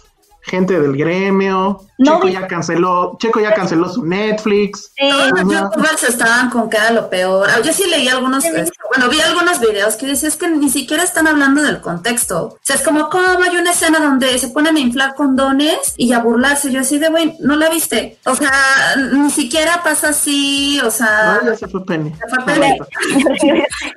Sí, o sea, y, y justo lo que decías, ¿no te acuerdas en el baile final? ¿Cómo están todos los papás o a la gente, el público está así como de, ¿qué es esto? Justamente es la cara que tú pones. O, la cara con la que estás viendo la película completamente y no porque la película eh, quiera incomodar o quiera, sino porque sí es como esta reflexión que dices, güey, ¿qué onda, no? Sí, No, ella- que no ves en tu celular. A, a ella también le afecta mucho esa ex- experiencia, ¿no? Con sus amigas, que, que son medio no am- amigas y no muy rápido. Pero sí, no, la verdad es que no, no noté eso. Sí vi, sí vi algunos comentarios, pero creo que justo es una gran, es un gran ejemplo de cómo eh, eh, también es peligroso. O sea, sí está muy bien que empecemos a cuestionar cosas como el mail gaze y es, o sea, como que empieza a haber esas conversaciones cuestionando la imagen, pero es que cuestionar la imagen no es lo mismo que hacer un checklist como de temática, personajes, cuántas mujeres, eh, que sea un tema feminista, que sea, es decir, em, ese, ese es el peligro de pensar que es una conversación de tema, de personajes y de trama. No, esa, la conversación no es esa, la conversación es de mirada y la mirada es muy distinta a el tema de una película. O sea, la mirada es desde dónde está abordando ese tema o esa, esa situación, esa experiencia la cineasta, dónde pone la cámara, qué te quiere decir con la cámara, qué te, qué- como el- el- la edición, como lenguaje, o sea, como lenguaje cinematográfico. Y a través de ese lenguaje se puede acceder a todo tipo de temas, ¿no? Lo que se cuestiona no es eso. Siento que a veces como no, como se quieren como encontrar fórmulas, empezamos a caer en esas cosas como de, ay, tiene una mujer que es vulnerable y es ama de casa, no, mal, no no sé. Sí. Como, no, no, amigo, no. o sea, el feminismo, o sea, una, una mirada rica y femenina, por decirlo así, eh, no tiene que ser esta mujer super badass con una pistola en la mano y así. Y, pero además admiro mucho a la directora por haberse lanzado a, Hacerlo así. a, a Sí, través claro. de la imagen y a levantar como, como polémica, que sí levantó un buen. Cañón. Sí, pues ella se tuvo que salir de redes sociales. Yo sí la quiero cancelar, la neta. ¿A la directora? ¿A Netflix o a quién? A, a Netflix a ponerle guapis. No sé si se llamaba guapis. Le puso Fue así como, Sí, le pusieron guapis. No, pero, pero qué bueno que, que ya todos la pudimos ver, qué bueno que coincidimos en varios puntos. Eh, creo que también, para bien o para mal, fue una película que a lo mejor si hubiera pasado hace 5 o 10 años no hubiera tenido es, tanta exposición y exposición tanto para la gente que le encuentra los defectos, que es viable en su forma de pensar. No está bien, siento yo, la forma en que lo están expresando, pero también ha sido una efervescencia en redes sociales que ha permitido a lo mejor que mucha gente se pueda acercar a ella. Entonces siempre, siempre creo que es un arma de, doble filo esto, pero a mí lo que es más relevante y también es algo que también nos dijo nuestra, estuvimos platicando en, en, en redes, fue también es esta esta parte sí masculina de por qué a un, a un niño se celebra que él empieza a sexualizar las cosas y cuando es del otro lado todo es satanizado. Digo, ya es, eh, es un sistema ancestral, pero sí, sí, ya que lo ves desde ese punto de vista, te das cuenta también del lugar en el que estás parado tú como hombre en esta, en esta sociedad, ¿no? Que para ti un triunfo es a los 13 años perder la virginidad pero así es como mujer ya es algo completamente de pecado, es algo fincheriano incluso, ¿no? Entonces, sí, pero, o sea, me, me, acuerdo por ejemplo de Good Boys, o sea, ¿por qué todo el mundo se ríe de los niños besando a la muñeca inflable y que sabe chistoso? Pero sí critican que una niña se encuentra un condón, lo infla pensando que es un globo y cuando sus amigas le dicen se pone a llorar, o sea, no entiendo. Ajá, lo del condón, lo del condón menos lo entiendo, o sea, como que si no, no es lo, de la, lo de las escenas de baile, ¿no? Y en, entiendo que en otro tipo de película comedia romántica mexicana, esas escenas de baile si hubieran sido horrorosas, con otro tipo de intención y etcétera. Uh -huh. No entiendo lo del condón, o sea, no entiendo por qué está, no entiendo. Pues es un condón, o sea, pues una niña se lo encontró y pues la es niña es pecado, Penny. Es pecado, Penny. Dios mío, que las que las niñas toquen condones. Ay, no. Sí, no. Ajá, no, se me hizo, bueno, Sí, sí la vi. Netflix. checo, checo, ándale, habla, habla. Sí la vi y no, o sea, no, no, no me, no me encantó. Entiendo todos los puntos de los que habla Penny, pero a mí no. Ay, no, bueno, pues entonces gracias. Pero, pero, o sea, pero, pero o sea, obviamente como, como película no puede ser, puede que no sea lo máximo, pero, pero la, o sea, sí sentiste que era esta cosa horrible sexualizando niñas. No, no, y entiendo el punto de la directora, que era escandalizarte por ver los, por ver los bailes, pero, o sea, sí entiendo, o sea, sí entiendo el punto, pero no me pongas los bailes así ya cada 10 minutos, porque si es de ya entendí, gracias, ya entendí, y ya, otra vez, ahí te va un baile, no, no. Pero les entendí. gusta bailar, O sea, que hacen. Ajá, o sea, es una película de baile. Sí, pero no creo que que- no haya bailes. creo que le, o sea, no, no sé, desde mi perspectiva creo que le faltó un poquito de, que no, no, sutileza no es la palabra. Hubo algo ahí como que dije, o sea, entiendo el punto y entiendo lo que quieres hacer, pero, pero, ah, o sea, Claro, ahí, es más cuestión como de narrativa, ¿no? Que a lo mejor ella, ella era muy re- reiterativa en su punto. es Pero como, tú, pero es, tú, chico, deberías entender, tú bailas. es como, es como Water Lilies de Celine Sciamma, quien la pueda ver, véala. O sea, el personaje que interpreta la esposa de Celine Sciamma, ¿cómo se llama en la vida real? Adele... Adel Janel. Adele Hanel, que ahí se conocieron. Ella interpreta a una nadadora de, vaya, nado sincronizado, que es muy sexosa, ¿no? Y, y la, y la chavita protagonista que se enamora de ella, pues se enamora también todo. Y tiene una escena de baile, pero es en cámara lenta. No, y es hasta el final. O sea, tú, tú sabes que, que ella es muy sexosa, pero no la ves así, casi, casi sacando una paleta y lamiéndola así, o, vaya, no, porque sería, pues, porque sería fálico. Este, eh, no, o sea, no la ves, no la ves haciendo, o sea, la ves, la ves y la sabes como que es muy sexualizada esta chavita, pero no la sientes tan extremo como, como el otro. Creo que la, creo que sobre todo la mirada de Celine Sciamma en Water Lilies me, me gustó mucho más que a pesar de que no es de baile, pero es de nado sincronizado y es un poco, es bailar en el agua, me gustó un poquito más esa sensibilidad y esa aproximación que, en- que, que en Guapis. Y, y- y Pídala, como guapis. y obviamente, que, que- y obviamente pues, es- esta conversación eh, de Netflix, que, o sea, está en Netflix y como todo el mundo habla de ella, entonces me- a mí me genera una, una ansiedad de necesito estar dentro de la conversación, por eso es que la película fue la más de las más populares y etcétera, etcétera. O sea, siento que también Netflix sabía casi de, de- de- a Híjole, no estoy tan seguro, porque la película estuvo en. eh, ¿Qué festival fue, Josué? En este. En Sundance. Sundance. En Sundance. Y, y, y, pues se vio, hubo entrevistas y nadie hizo escándalo. Es que fue O a sea, raíz del póster, ¿no? Que el póster a quizá raíz del no fue el mejor. O sea, el póster sí no fue nada sutil. El póster y la sinopsis, ¿no? Fue a raíz de eso que las personas empezaron a decir, oh no, y entonces ya todo el mundo la fue a ver. Digo, quizás sí fue estrategia, no lo sé. Ahora, ahora para Navidad yo le voy a regalar a Checo una playera que diga guapis. De guapis. Me- Mejor para. Hace rato nos preguntaron, en. Halo- nos preguntaron ide- ideas para Halloween. Podemos vestirnos de guapis todos. Como con shortcitos color violeta y un top. Ay, pero se depilan, oigan. Ya así hacemos el podcast. El podcast de guapis. Esa va a ser de este año. Yo le entro. Sí, pero no, la verdad es que sí, no, no, no se actualiza. Bueno, en mi opinión. A mí sí me gustó mucho la película. Lo Piece- dije y lo vuelvo a decir. A mí sí me gustó mucho la película. Y a mí la escena del condón sí es de mis favoritas del año, ¿eh? de plano. Es que se me hizo como un como esas escenas de bonding de amistad de infantil que tienes, llegas a una estupidez y, le- y se hace como una bola de nieve y todos tus amigos que te incitaron estuvieron contigo en esa gran tontería que hiciste, lo quieren tapar, es como una complicidad que solamente se puede dar en cierta edad. Y creo que eso le retrata perfecta la película y más allá también es la inocencia de, güey, no sabía que era un condón, o sea, creo que muchos de nosotros quizá a los 11 años no sabíamos que era un condón, ni siquiera, y bueno, mucho menos saber cómo ponérselo, digo. Y creo que eso retrata muy bien la inocencia de la película y ya es como, es como el mayor argumento que dices, güey, no hay forma de poder sexualizar algo que no tienen conciencia de esas mismas niñas, ¿no? Entonces... Eso para mí, me gusta mucho esta película, perdón, esa escena tanto por la parte del bonding como por dar ese gran mensaje o esa gran noción del lenguaje de la sexuali las sexualizaciones del otro lado de la pantalla, no en lo que estamos, no en lo que yo estoy filmando. Ah, Peterson, este, sí, perdón.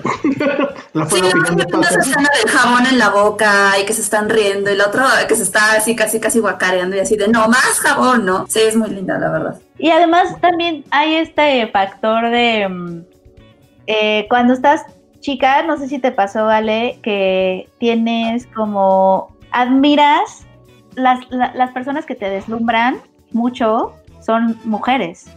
Ajá. O sea, como, como que tú de chica, más bien te deslumbran las mujeres en lugar de, de- de los hombres, ¿no? No sé. Este, más bien estamos muy al pendiente de, de- de- de las, de las otras niñas. Entonces, este momento en donde ella llega eh, a, a la parte donde de lavandería del edificio, no sé, y ve a la otra chica por primera vez bailando y sus ojos de ¿qué estoy viendo así? Ay, Como que me- con la plancha y entonces ella agarra la plancha. Es que justo lo decía la vez Eso es lo que hacemos las mujeres con otras Hacemos mujeres. esto, imitamos, empezamos a imitar y entonces agarras y te robas la ropa de tu mamá y te pones perfume y te pintas horrible, pero Las chavas de la escuela grandes, Ah, las más Este- grandes, o tus primas, incluso con tu familia, ¿no? Lo ves. primas. Ay, o sea, sí, sí, las mismas mujeres te deslumbran. Son como tus, tus modelos a seguir. Sí, es, yo quiero ser así, yo me quiero ver así. Exacto. Y el, eh, yo me acuerdo en un campamento que, que me mandaron a Toronto de chiquita. No la pasé tan bien porque nos tenían divididos en, en diferentes edades. Estaba, Porque descubriste a tu gemela, ¿no? estabas, ¿qué? No, En tu campamento descubriste una gemela. No. Ah. yo no lo he entendido, ya entendí. Ah, no, es que se dividían en tres, en tres bloques de edad, ¿no? Estaban los chiquitos, que eran como de 6 años a no sé qué. Estaban los junior, que eran, haz de cuenta, como de 9 a 13. Y luego estaban los seniors, que eran de 14 a 16. Pero cuando tú tienes 14, de 14 a 18, cuando tú tienes 14, es la edad en donde esa diferencia entre 14 y 18 es muchísima. Entonces yo tenía 14, yo era de las más chiquitas en, en ese bloque y había entonces muchísimas niñas de diferentes países y además había muchísimas venezolanas, me acuerdo, este, que tenían 17 y entonces ya sabes, ¿no? Nos váyanse a arreglar porque los vamos a llevar a Medieval Times, era una cosa así. Y yo me. ¿Fuiste a Medieval Times?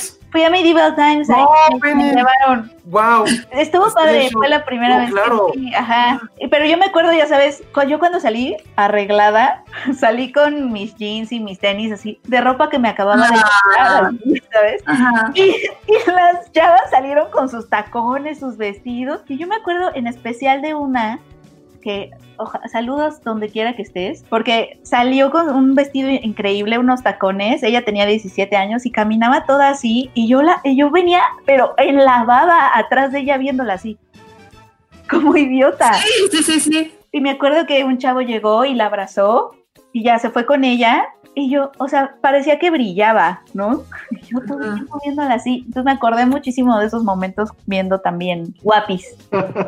Oigan, pregunta Itzel Coca, ¿cómo se llama la película que mencionó Checo? Uy, pues a qué horas. ¿Cuál mencionaste, No, ya Checo? le respondió Sandra Pineda, Water Lilies. Ah, muy bien. Luego, Vero Marín le, pre- le pregunta a Penny, cuando fuiste de campamento te dijeron no le hables a otros mexicanos. No, para nada. Muy bien. Imagino a Penny en el campamento dando clases sobre los gerundios, a las venezolanas. Bien. De hecho, éramos pura, puro, éramos casi puros latinos. Éramos latinos y había muchos japoneses. Mi compañera de cuarto era japonesa. Ah, no, bueno, Elvis Rodríguez nos pregunta de que, cuál va a ser el siguiente Guardianes de la Bahía, que si lo vamos a hacer de Never Rarely, Sometimes Always, ¿podría ser? Creo que sí. Ah, ya dijo Josué que sí. Perfecto. José, ¿por qué es tan relevante ese campamento? Explícame en un minuto. ¿Cuál campamento? ¿Por qué te traumaste tanto de que haya ido? No, no, no, no, no, espérame, lo de Medieval Times. Medieval Times es, e- era un show gringo, como muy de los 90. ¿Ya no está? Creo que ya no existe, bueno, ahorita menos con la pandemia. No creo que todavía existe, pero siempre fue, existe, según yo, ¿eh? siempre fue, siempre fue mi sueño de cuando vivía allá de mi, que mi mamá me, me, me Ah. llevaran ahí y nunca lo hicieron. Sí, está Eh, padre. Pero era mi sueño porque cenabas, era como un Game of Thrones, o sea, cenabas Sí. como medieval, como pedazos de, de pavo, piernas, y aparte había, había, había un show en medio, Era un una show arena. medieval, una arena justo, y salía gente como con justas, eh, haciendo Eran, eran caba- eran caballeros, era Eran como, caballeros. como- Sí, ¿cómo se caballeros, una justa. Eran caballeros, ajá, era así, tal cual. Y entonces, dependiendo de la sección donde te sientes, te toca aplaudirle a tu caballero. Y está la reina y el rey sentados. O sea, sí, Sí. está, sí está bonito, pero yo venía como demasiado, demasiado intimidada con, con el resto de mis compañeros como para disfrutarlo, porque no le quería hablar a nadie, porque todos estaban grandes, estaba yo así. Pero O sea, sí, pero era como de mis sueños de, de infancia eso, pero pues no, nunca pasó. Qué loco. Sandra Pineda, ya yo fui uno en Londres y Ah, justo así la pierna. de yo creo que ¿Sale todavía puedes, Josué, todavía hay. Pero en una película de Jim. Carrey. En una película de Jim Carrey sale eso, no me acuerdo. De esas de las chafísimas de los 90 de Jim Carrey sale algo así. No sé si como en Mentiroso, Mentiroso o Doctor Cable, algo, una de esas dos. Hay una escena en Medieval Times. Órale. No, pues no lo conocía. Sí. Y francamente no se me antoja. Pero bueno, el medievo no es mi época favorita. Ay, el mesón del Cid, están diciendo, sí, cierto, no me acordaba. Sí, pero sí es muy regio. Está horrible. Yo fui con un exnovio hace como tres años, yo creo, y Sí, está bien chafa. caro y chafa y feo. Sí, no. Uy, otro patrocinador que se nos va. Ah, Bueno. Sí. El estreno fuerte del fin de semana, que pues obviamente viene en streaming y que se llama Enola Holmes. No sé si alguien ya la pudo ver. Bueno, yo ya la vi. ¿Alguien Ya. también ya la vio? Yo no la vi. ¿No la, no la has podido ver, Checo? No, y hoy se estrenó, ¿verdad? Hoy Sí, se ya se estrenó. estrenó. Ay, Checo, ¿ya ves? Todo mal. Pa- Para eso te trajimos, man. No, no es cierto. Bueno, ahí les va rápido. La dirige, y creo que ese es el dato interesante para entender por qué el estilo de esta película. La dirige Harry Brad Beer, que es el mismo director de Fleabag y es el mismo director de Killing Eve. Y bueno, pues de qué va Enola Holmes, que es, está basada en un libro, no sé si es homónimo o, o el, el libro se llama más largo, pero el chiste es que Es una saga de Nancy imagínate. Springor, lo cual nos puede dar pie a que si le va bien esta, seguro van a. Yo creo que va a suceder. O sea, ya la ves y dices, va a haber secuela a fuerzas. Eh, resulta que yo no sabía, insisto, no sé si eso es canon o, o no sé si hay canon en, en- en la historia de Sherlock Holmes, pero resulta que él tenía una hermana. Ah, Y, fue eh, la, la- la escritora, fue una escritora que se llama Nancy Springer, que de pronto Ajá. dijo, o sea, qué padre están los libros de Sherlock Holmes, pero como que hay muchísimas cosas, muchísimas experiencias femeninas en la época victoriana que pues, le valieron y, y mostró, y entonces inventó una hermana y es una serie de seis libros. mm, Ajá, ah, mira, son seis. No sabía cuántos. Ah, pues ahí está. Entonces, resulta que sí hay una hermana que se llama Enola, que está eh, interpretada por Millie Bobby Brown, y que el asunto es que ella se queda, o sea, mientras Sherlock y el hermano Milo, o no me acuerdo cómo se llamaba, se fueron, y pues son evidentemente más, más grandes, eh, ella se queda con su madre, y la mamá, más que mandarla a la escuela, pues decide enseñarle a ella de todo. O sea, le pone a leer libros, le enseña a pelear, le enseña el uso de armas y un día la mamá desaparece. Y entonces, bueno, pues obviamente Enola manda a llamar a su hermano, pero pues el hermano que resultó que es este Henry Cavill, pues ya saben, Henry Cavill no hace nada, ¿no? Nada más frunce el ceño así. todo el No, tiempo. no, no necesitas hacer más. E- Es un tronco ese güey, pero bueno. Solo necesitas sonreír. Pues no hace nada básicamente y el, eh, todo el caso pues lo tiene que resolver eh, Enola. Em, que, que, que al revés es Alone. que al revés es Alone. Al revés, es al Porque resulta que a la mamá le no sabía ni gustaba- ese dato. Lo dicen demasiado en la película y además trailer. y es porque la mamá le gusta el Scrabble y entonces le gustan juegos de palabras. Sí. Ajá, Que resuelva Tenet. exacto, que nos resuelva tema. A mí sí me gustó. A mí sí me gustó mucho. O sea, no, por supuesto no se convirtió en mi película favorita del año, pero sí, sí me entretuvo bastante. La historia es bastante simple, como ya dijiste, pues es, o sea, la hermana de Sherlock Holmes. Lo que está padre es que, pues, o sea, uno pensaría que Sherlock va a tener como más este, introducción en la historia y demás, pero la película se centra completamente en Enola. Y está padre porque justamente trae como justo esta representación femenina del futuro de la sociedad victoriana, ¿no? O sea, el poder vivir libre, el poder decidir tu propio destino, porque recordemos que es una sociedad en la que pues la mujer se siguen este, implementando esta idea de que tienes que ser de esta manera, casarte, este, ¿no? Tener hijos, comportarte de cierta manera. Y en la película todo el tiempo se está debatiendo de justamente esto, ¿no? Y estas creencias que le da la madre de, no, o sea, tú eres, tú eres dueña de tu destino y que puedes, este, pues vivir tu propia vida como tú la quieras, ¿no? A mí no me molestó Henry Cavill, justamente creo que este vínculo que es, eh, se ve muy escaso en toda la película.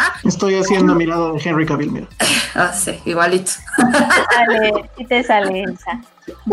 gracias, gracias. Al final creo que Henry, y, Henry Cavill y Millie Bobby Brown casi no comparten escenas, pero las poquitas que comparten creo que tienen una, una buena carga simbólica de, de, justo de la búsqueda que tiene la protagonista, ¿no? Y, y cómo va consiguiéndolo y cómo, pues, el, o sea, cómo el hermano es como su inspiración y demás. Y al final esos pocos momentos a mí se me hicieron como justamente lo que le dieron como unidad, por decirle así, a, la historia, eh, porque al final siento que todos los misterios que tienen que resolver son lo de menos, creo que pasan a ser algo súper simple, nada memorable, pero es justo esa relación de, la familia Holmeston, ¿no? Tan, tan conocida, este, la hermana que pues parece ser que no cumple con las expectativas de la familia y demás, lo que hacen interesante la película, ¿no? Al final siento que justamente les hice resolver los misterios, es lo que, lo menos interesante, y, y lo, y justo el brillo se lo lleva a la relación entre los hermanos, ¿no? Eh, y, no sé, a mí me hubiera gustado ver un poquito a lo mejor ver más ahí a, este, a Elena Bonham Carter, que es el papel de la mamá Holmes. Este, ella, eh, la mamá lo hace muy bien, ¿no? Elena sí,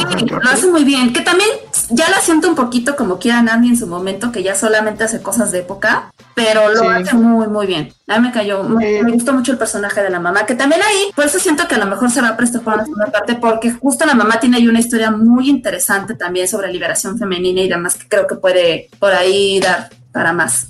Pero en general a mí la, película sí me gustó, se me hizo muy divertida. Es larga y no lo sentí, ¿eh? Lo que dura como casi dos horas y cacho, ¿no? Dice Estuardo Escobar, Elsa, tú podrías ser el doble de Henry Cavill en los reshoots de Justice League, claro que sí. Por supuesto. A mí la verdad es que, o sea, bueno, sí debo reconocer que me sorprendió mucho Millie Bobby Brown. Prácticamente esta es su primer película en forma, ¿no? Creo que había hecho... Estuvo en Kong, ¿no? ¿En King Kong? No, en Godzilla. Estar en Godzilla, pero no lo hemos visto. Bueno, no, no ha salido, ¿sí? Sí, no. Las... no. salió ya. salió? Según yo no salió por la pandemia. No, no salió. No, no ha salido. Ah, eh, entonces, bueno, ella lleva el, peso de la película completo y la verdad es que lo hace bastante, bastante, bastante bien. O sea, todo este hype que hubo por ella, por Stranger Things y todo ese rollo, yo nunca me lo compré pero ya viendo esta película dice, sí, aquí puede haber algo. Lo hace muy bien, no se deja amedrentar porque tiene a estos dos personajes, a Henry Cavill y a Sam Claflin eh, al lado, ni a, ni a Elena Bonham Carter, o sea, todo, todo ella lo controla. Lo único que me sacó un poco de onda, y ahí a ver si Penny le, le, da chance a la película para que la vea, es que al principio parece que sí está pasando la prueba Bechdel que bueno, quien no lo sepa, es la prueba esta que te dice qué tanta representación femenina, no sé si lo estoy diciendo bien, o, qué tan, sí, o sea, qué tanta representación femenina tiene la película. Y que una de las reglas es que el, personaje central no sea un hombre y que haya una o más conversaciones de dos mujeres hablando de algo que no sea un hombre. Entonces, a media película sí va bien y de repente hay un momento donde Enola va a conocer a su interés romántico. Y hay un momento ya de la trama donde dices, a ver, o sea, el, tema es la mamá, encontrar a la mamá, nadie sabe dónde está la mamá. Y ah. ella decide que no, que se va a tratar de ir a buscar a este chavo que lo, se lo encuentra en un tren, está en una cierta situación de peligro, lo rescata, lo deja ir y luego dice, no, ¿para qué lo dejé ir? Tengo que ir por él. O sea, ¿se enamora? Pues sí. Mm, o sea, nunca es explícito. O sea, no, fíjate, yo no lo sentí así, yo lo sentí más como él no, o sea, porque ya lo dice, él no tiene la fuerza para salir de esto y yo sí. Ajá. ¿No? Es como este girl power. como- pero, pero el punto es salvémoslo a él. Creo que ella no pasó la prueba. Digo, no que las tenga que pasar, pues, pero se no- evidentemente es una película que trata de jugar con el asunto feminista. El director lo ha hecho en Fleabag, en Killing Eve, y aquí lo quiere repetir. Tiene los mismos tics romper la cuarta pared cada rato, o sea, es como Deadpool, o sea, en serio, cada rato, el 80% de la película sucede en la cuarta pared, ¿no? El personaje femenino, fuerte, decidido, pero que no pierde su feminidad, pero en este caso también que se va a vestir, va a tener una vestimenta pues casi de hombre en muchas de las escenas y, y como que pelea por ese derecho a ser libre, ¿no? Que no tiene que ceñirse a lo que dice la sociedad que debe ser una mujer. Entonces, creo que eso está muy bien. Evidentemente la película está, creo, dirigida pues a un público mucho más teen o twin que le llaman, ¿no? A los adolescentes que están todavía no adolescentes. Creo que en ese sentido funciona, pero sí me sacó un poco de onda eso. O sea, creo que ese asunto de tengo que ir a rescatar al otro, eh, no sé. Ah. Y eso hace para mí que sí, la película dure más de lo que debería de. Eh, es un divertimento de fin de semana. Seguramente le hubiera ido increíble en la taquilla.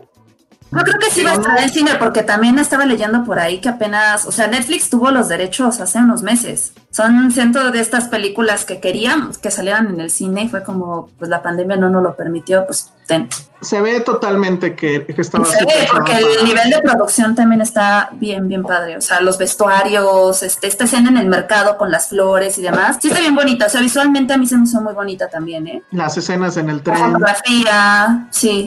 Todo Sí, eso está, está bastante, bastante bien. Entonces, este, pues digo, si fueron fan de Stranger Things, seguramente son fans de Millie Bobby, whatever. Y créanme, creo que ahora sí tiene más argumentos esta mujer para, Sí, para todo bien. este hype. Ah, sí lo hizo muy bien, a mí sí me gustó. A mí la película me gustó. Y repito, no es como, ay, el, ya sabes, como el descubrimiento del año ni la mejor Mm. película, pero sí te, sí te vas a divertir mucho, la pasas bien, este, sí la volvería a ver. Pueden ir a Cinépolis, comprar palomitas, regresarse a su casa y verla en, en en- en la tele. en- en la tele. O Ojalá nosotros ganáramos de las palomitas también, caray. ¿Qué, Pero qué ibas no. a decir, Penny? Perdón. No, no, que, que o puede- o puedes pedir de comer. Mejor pidas el comer. Ajá. Piden algo medieval. ¿Te, te la, te la vendí bien, este, Checo? Eh, Eh, uh, más o menos, sí, la verdad es que, o sea, sí la voy a ver, pero... eh, Porque Penny te la encargó, ¿no? no, de hecho, de hecho ya, ya la hizo Susana la crítica, creo que la hizo. No, y no sé cuánto le puso. Creo que nos dijo que estaba bien también. Estaba bien. Susi, Susi hizo también las entrevistas. Bueno, pero no pudo entrevistar a Millie Bobby Brown. No, creo que no. ¿Entrevista a Henry Cavill? No, fue al, di- al director y al guionista. Ah, ay, estuvo bien. ah, sí, estuvo padre. ¿Tú qué le preguntarías a Henry Cavill? No sé, fíjate. Es de esos actores que. es- es- es- está raro, pero es de esos actores que no me generan preguntas. Pero No, seguramente sí. Solo le- deseo carnal. Ajá, Sí, Preguntarle muy- algo de, algo así de, oye, mi computadora está medio lenta. exacto. Este, ¿qué, qué le debo de poner? Y ya él se quita ¿Qué la camisa y ya empieza a armarse su compu. No manches, sí. Sí, yo Pero le ¿sabes preguntaría. Henry Cavill no me atrae particularmente. Creo que no es mi tipo. Muy bien, Penny. ¿no? Tampoco. Me Yo sí me bien. pierdo, yo sí me pierdo en esos ojos azules. así. No sé, es que es demasiado. No. Hombre, No sé. sí. Me dan, me dan desconfianza a los hombres No. que son demasiado perfectos. No sé por qué. Pero, es que, pero sí es un tronco, no, no actúa nada, solamente en la No de. actúa nada. Es que creo que es eso, no se me hace alguien tan interesante. Me siento muy Ah. mal porque no lo conozco personalmente, pero como, como público, Sí, se, se me hace nulo. Es como, ah, es como, Entonces es como no el del gimnasio que se toma sí, selfies. no me atrae. Así se me. Dicen que eso está padre y él sale ahí. Ay, no, qué Yo hueva. la vi justo porque me dio mucha flojera él. No. Mira, es, es güey de gimnasio que va a la plaza de la computación por sus por, por sus AMD y sus carcasas y, y sus memorias. Oigan, es que ahorita hace, hace, hace poco hice una lista de mis man crushes y no, No, estaba Henry Cavill. Nada, Nada, cero. Sí, cero, ¿eh? Y, y fue, y fue Ah, larga, era como no, ¿cuáles 25. 25? Eran como 40 hombres los que te gustaban. Mis man, mis man crushes, ah, no se Ajá. dicen man crushes porque yo soy, yo soy una mujer No es que tú no entonces crush. Mejor dinos crushes. Female crushes. Mi female crushes son Girl crushes. girl Vera crushes. Farmiga, Bien. me gusta un montón. ¿Quién más? ¿Quién más? ¿Quién más? Kate Blanchett, también se me hace Pues también me encanta. sí. Sobre todo en Thor Ragnarok. o sea, obviamente, No, no, no pues, como ahí actriz, se ve sino que siento que ahí se ve espectacular. Cañona, sí. No voy a leer el mensaje que acaba de poner Eric Fillemore, Porque pero tiene que ver con ponerle más rama a la compu. Este. Es es un ¿Por qué, poco me sí. cae? ¿Por qué te voy a romper el corazón? No entendí eso. Porque no te gusta Henry Cavill o algo así. A mí sí me gusta, estoy diciendo que me encanta, que yo me perdería en sus ojos azules. No, Pues, Cavill pues, no. No, es diferente. A ver, Man Crushes, Checo. Sí, creo que vaya Ryan Gosling, Jake Gyllenhaal. Mm, Ah, muy bien. Ryan, muy bien, muy bien. te- tengo eh, uno que sí, no, no, no, no sé si ubiqué, creo, se llama, se llama eh, Roman, Roman Duris. Roman Duris, es, es actor francés. Me suena, pero ¿dónde salió ¿Dónde recientemente? salió? Si vieron El Albergue Español, él es el protagonista. Ah, claro, No, sí. pues no la vi. Él se va a hacer super cool, smooth y demás. Y a él lo pude entrevistar, así fue ca- casi de mis primeras entrevistas. Pero, o sea, pero fue en el Festival de Cine Francés de quién sabe qué año. Pero ya estábamos tan quemados los dos. O sea, ya- o sea, yo, yo estaba, ay, qué padre es este güey. Pero ya estábamos así los dos. Así que creo que ni me acuerdo qué nos preguntamos. Eh, obviamente con un traductor ahí en en medio. Pero, pero sí. Igual bien muerto el traductor, ¿no? También es que empezamos como a las nueve y eran como las cuatro y media de pura entrevista. No, Ah, bueno. bueno, pobre. Ya lo busqué, sí está lindo. Mejor hubieran dicho, vamos a dormirnos juntos. Y ya. Ay, sí. Oye, Oigan, este, ya se nos acabó el tiempo. No, pero, pero ¿sabes qué? Uno de mis man crushes creo que tiene el papel para el cual nació. Ah, ¿Es sí, sí Tom quiero Hardy? comentar eso. Tom Hardy, como- o sea, Tom Hardy está logrando que por primera vez en mi vida me emocione ver una película de James Bond solo por él.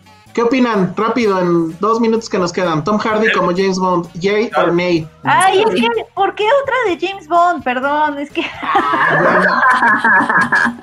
Penny, preguntar por qué otra de. James Bond, por qué otra de James. Bond es, o sea, preguntar por qué otra de James Bond es como preguntar por qué sale el sol.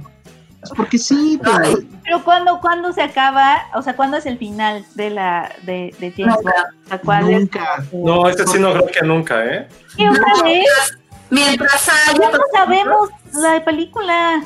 Mientras haya villanos, Penny, mientras haya maldad en el mundo, van a ser uno necesite de un héroe, existirá James Bond. mientras haya chicas guapas, Ay, no. existirá James Bond. Que, haga, que, que haya Bond Boys. Mientras haya vodka, ¿Cómo que Bond Boys? Como una, una Bond boy band, Bond Girl, que haya Bond Boy. como una boy band de, de- Bond. como Spy Kids.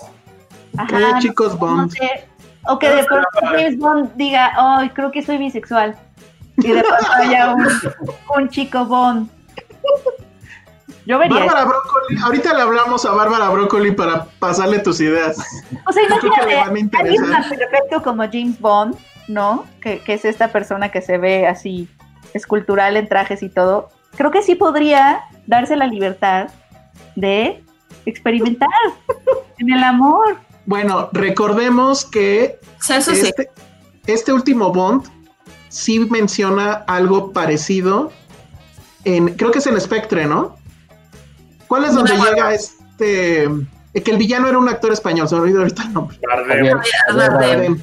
¿Se acuerdan en la escena donde va bajando y que le platica no sé qué cosas y, y- y él está amarrado? Mm. Él le da a entender que incluso le agarra la pierna. Ah, sí, ahí está, hubo un Y hay, ahí. y hay una respuesta de, de Daniel Craig, o bueno, de Bond, donde le hace ver, le hace entender que sí ha estado con hombres. Es- él le dice, Javier Bardem le dice, es que no te debes de como de frenar a intentar cosas nuevas. Y, Ah, justo Daniel lo que le dijo Penny, y Daniel. Craig le dice, ¿qué te hace pensar que no lo he hecho? Algo así. Ajá, está- exacto. siento que hay todo un camino que no están explorando y yo sí vería eso, porque otra vez verlo con sus martinis. Y la reacción, la reacción de Javier Bardem sí es como de, uh.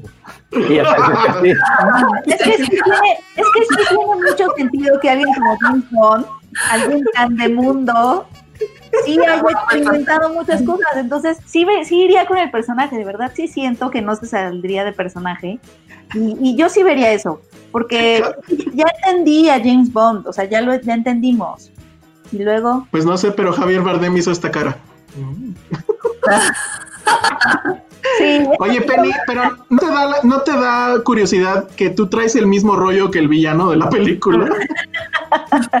Ahí está Seven también. yo, yo sería una villana de James Bond. 007, pero con, las, con el 7 al revés.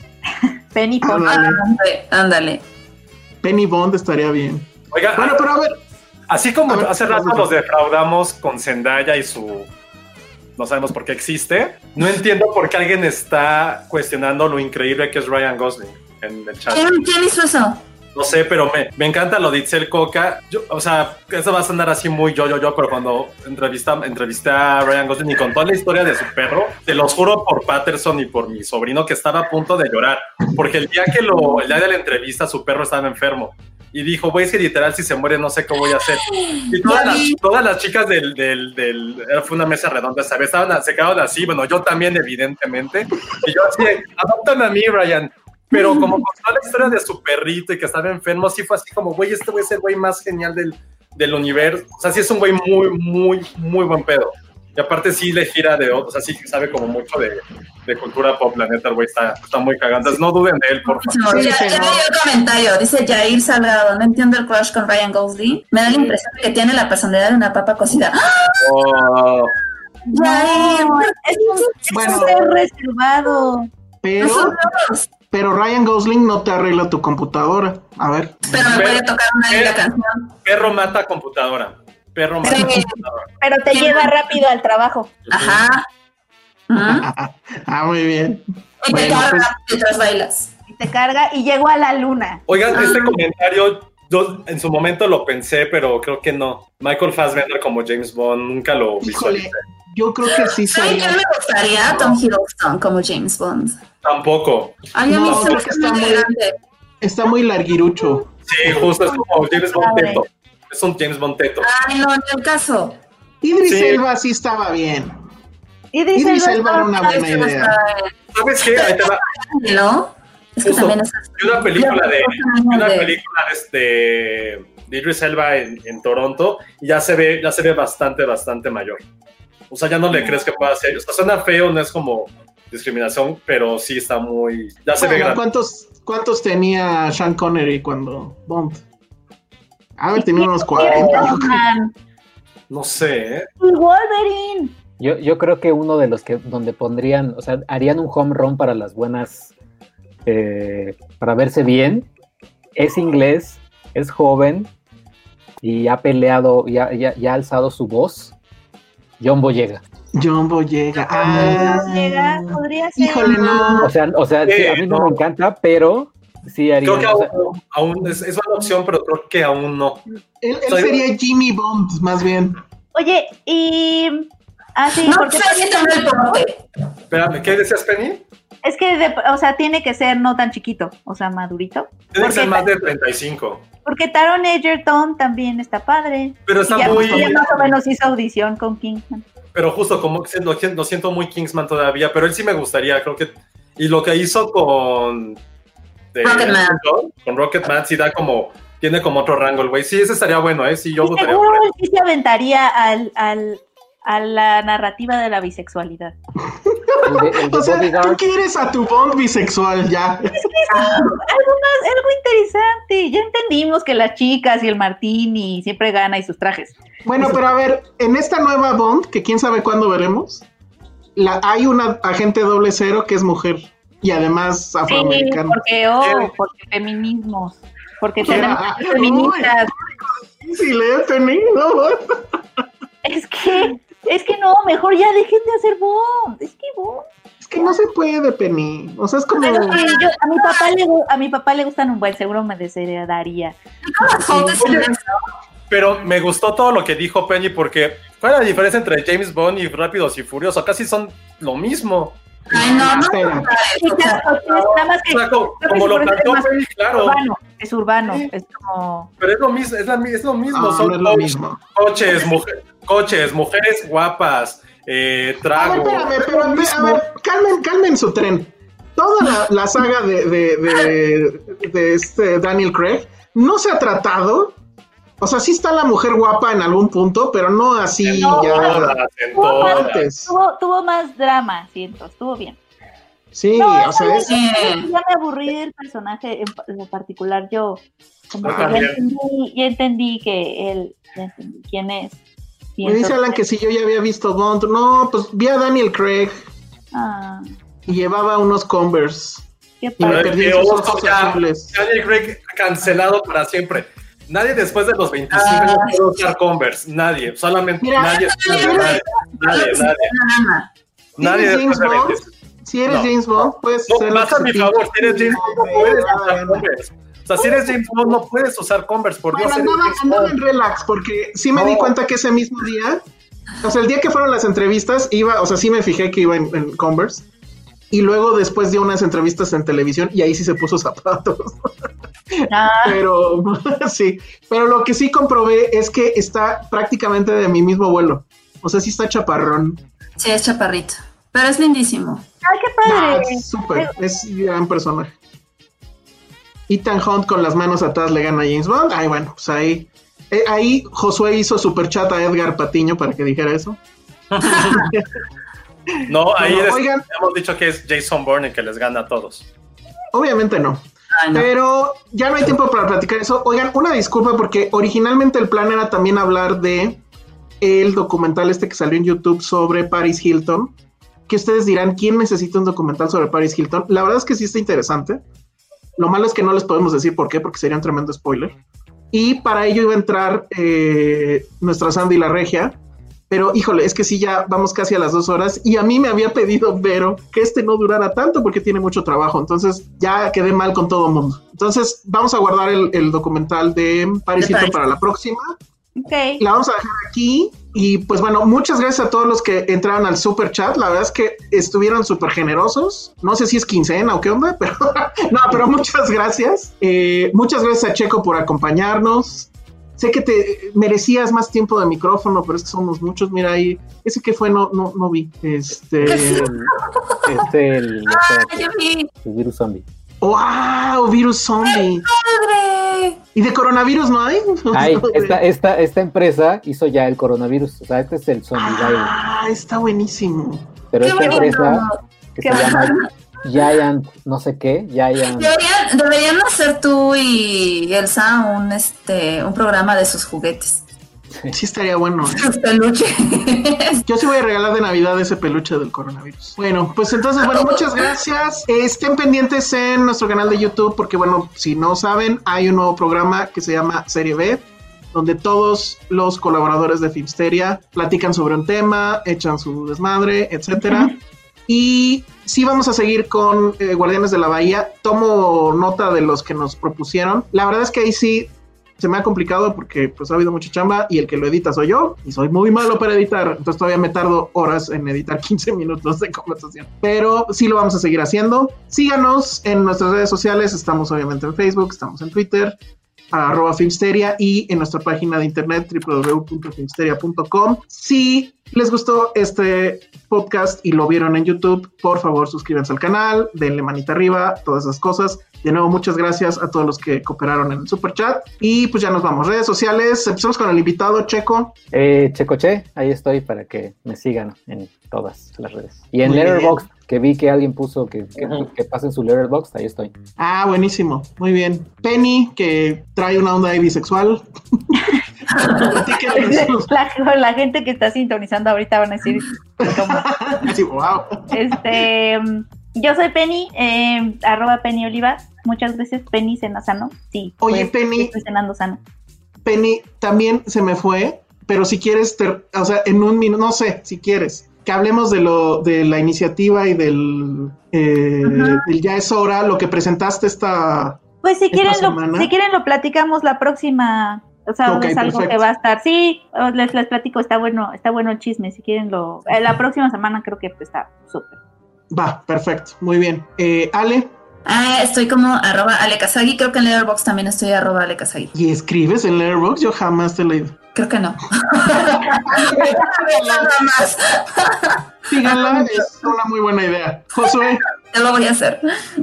Oigan, eh, pues gracias a todos por habernos escuchado. Eh, vean Serie B, eh, va a venir bastante divertido en los próximos capítulos. Yo no sé, en- yo no sé en Letterboxd, no sé qué es Letterboxd y Yo soy Corro en redes y solo voy a decir un comentario. Millie Bobby Brown, Zendaya. y bye. Ok, bueno, nos vamos con eso. Yo soy Robert Salón Rojo. Vean eh, Enola Holmes y canten la de Enola Gay. Nos vemos, adiós.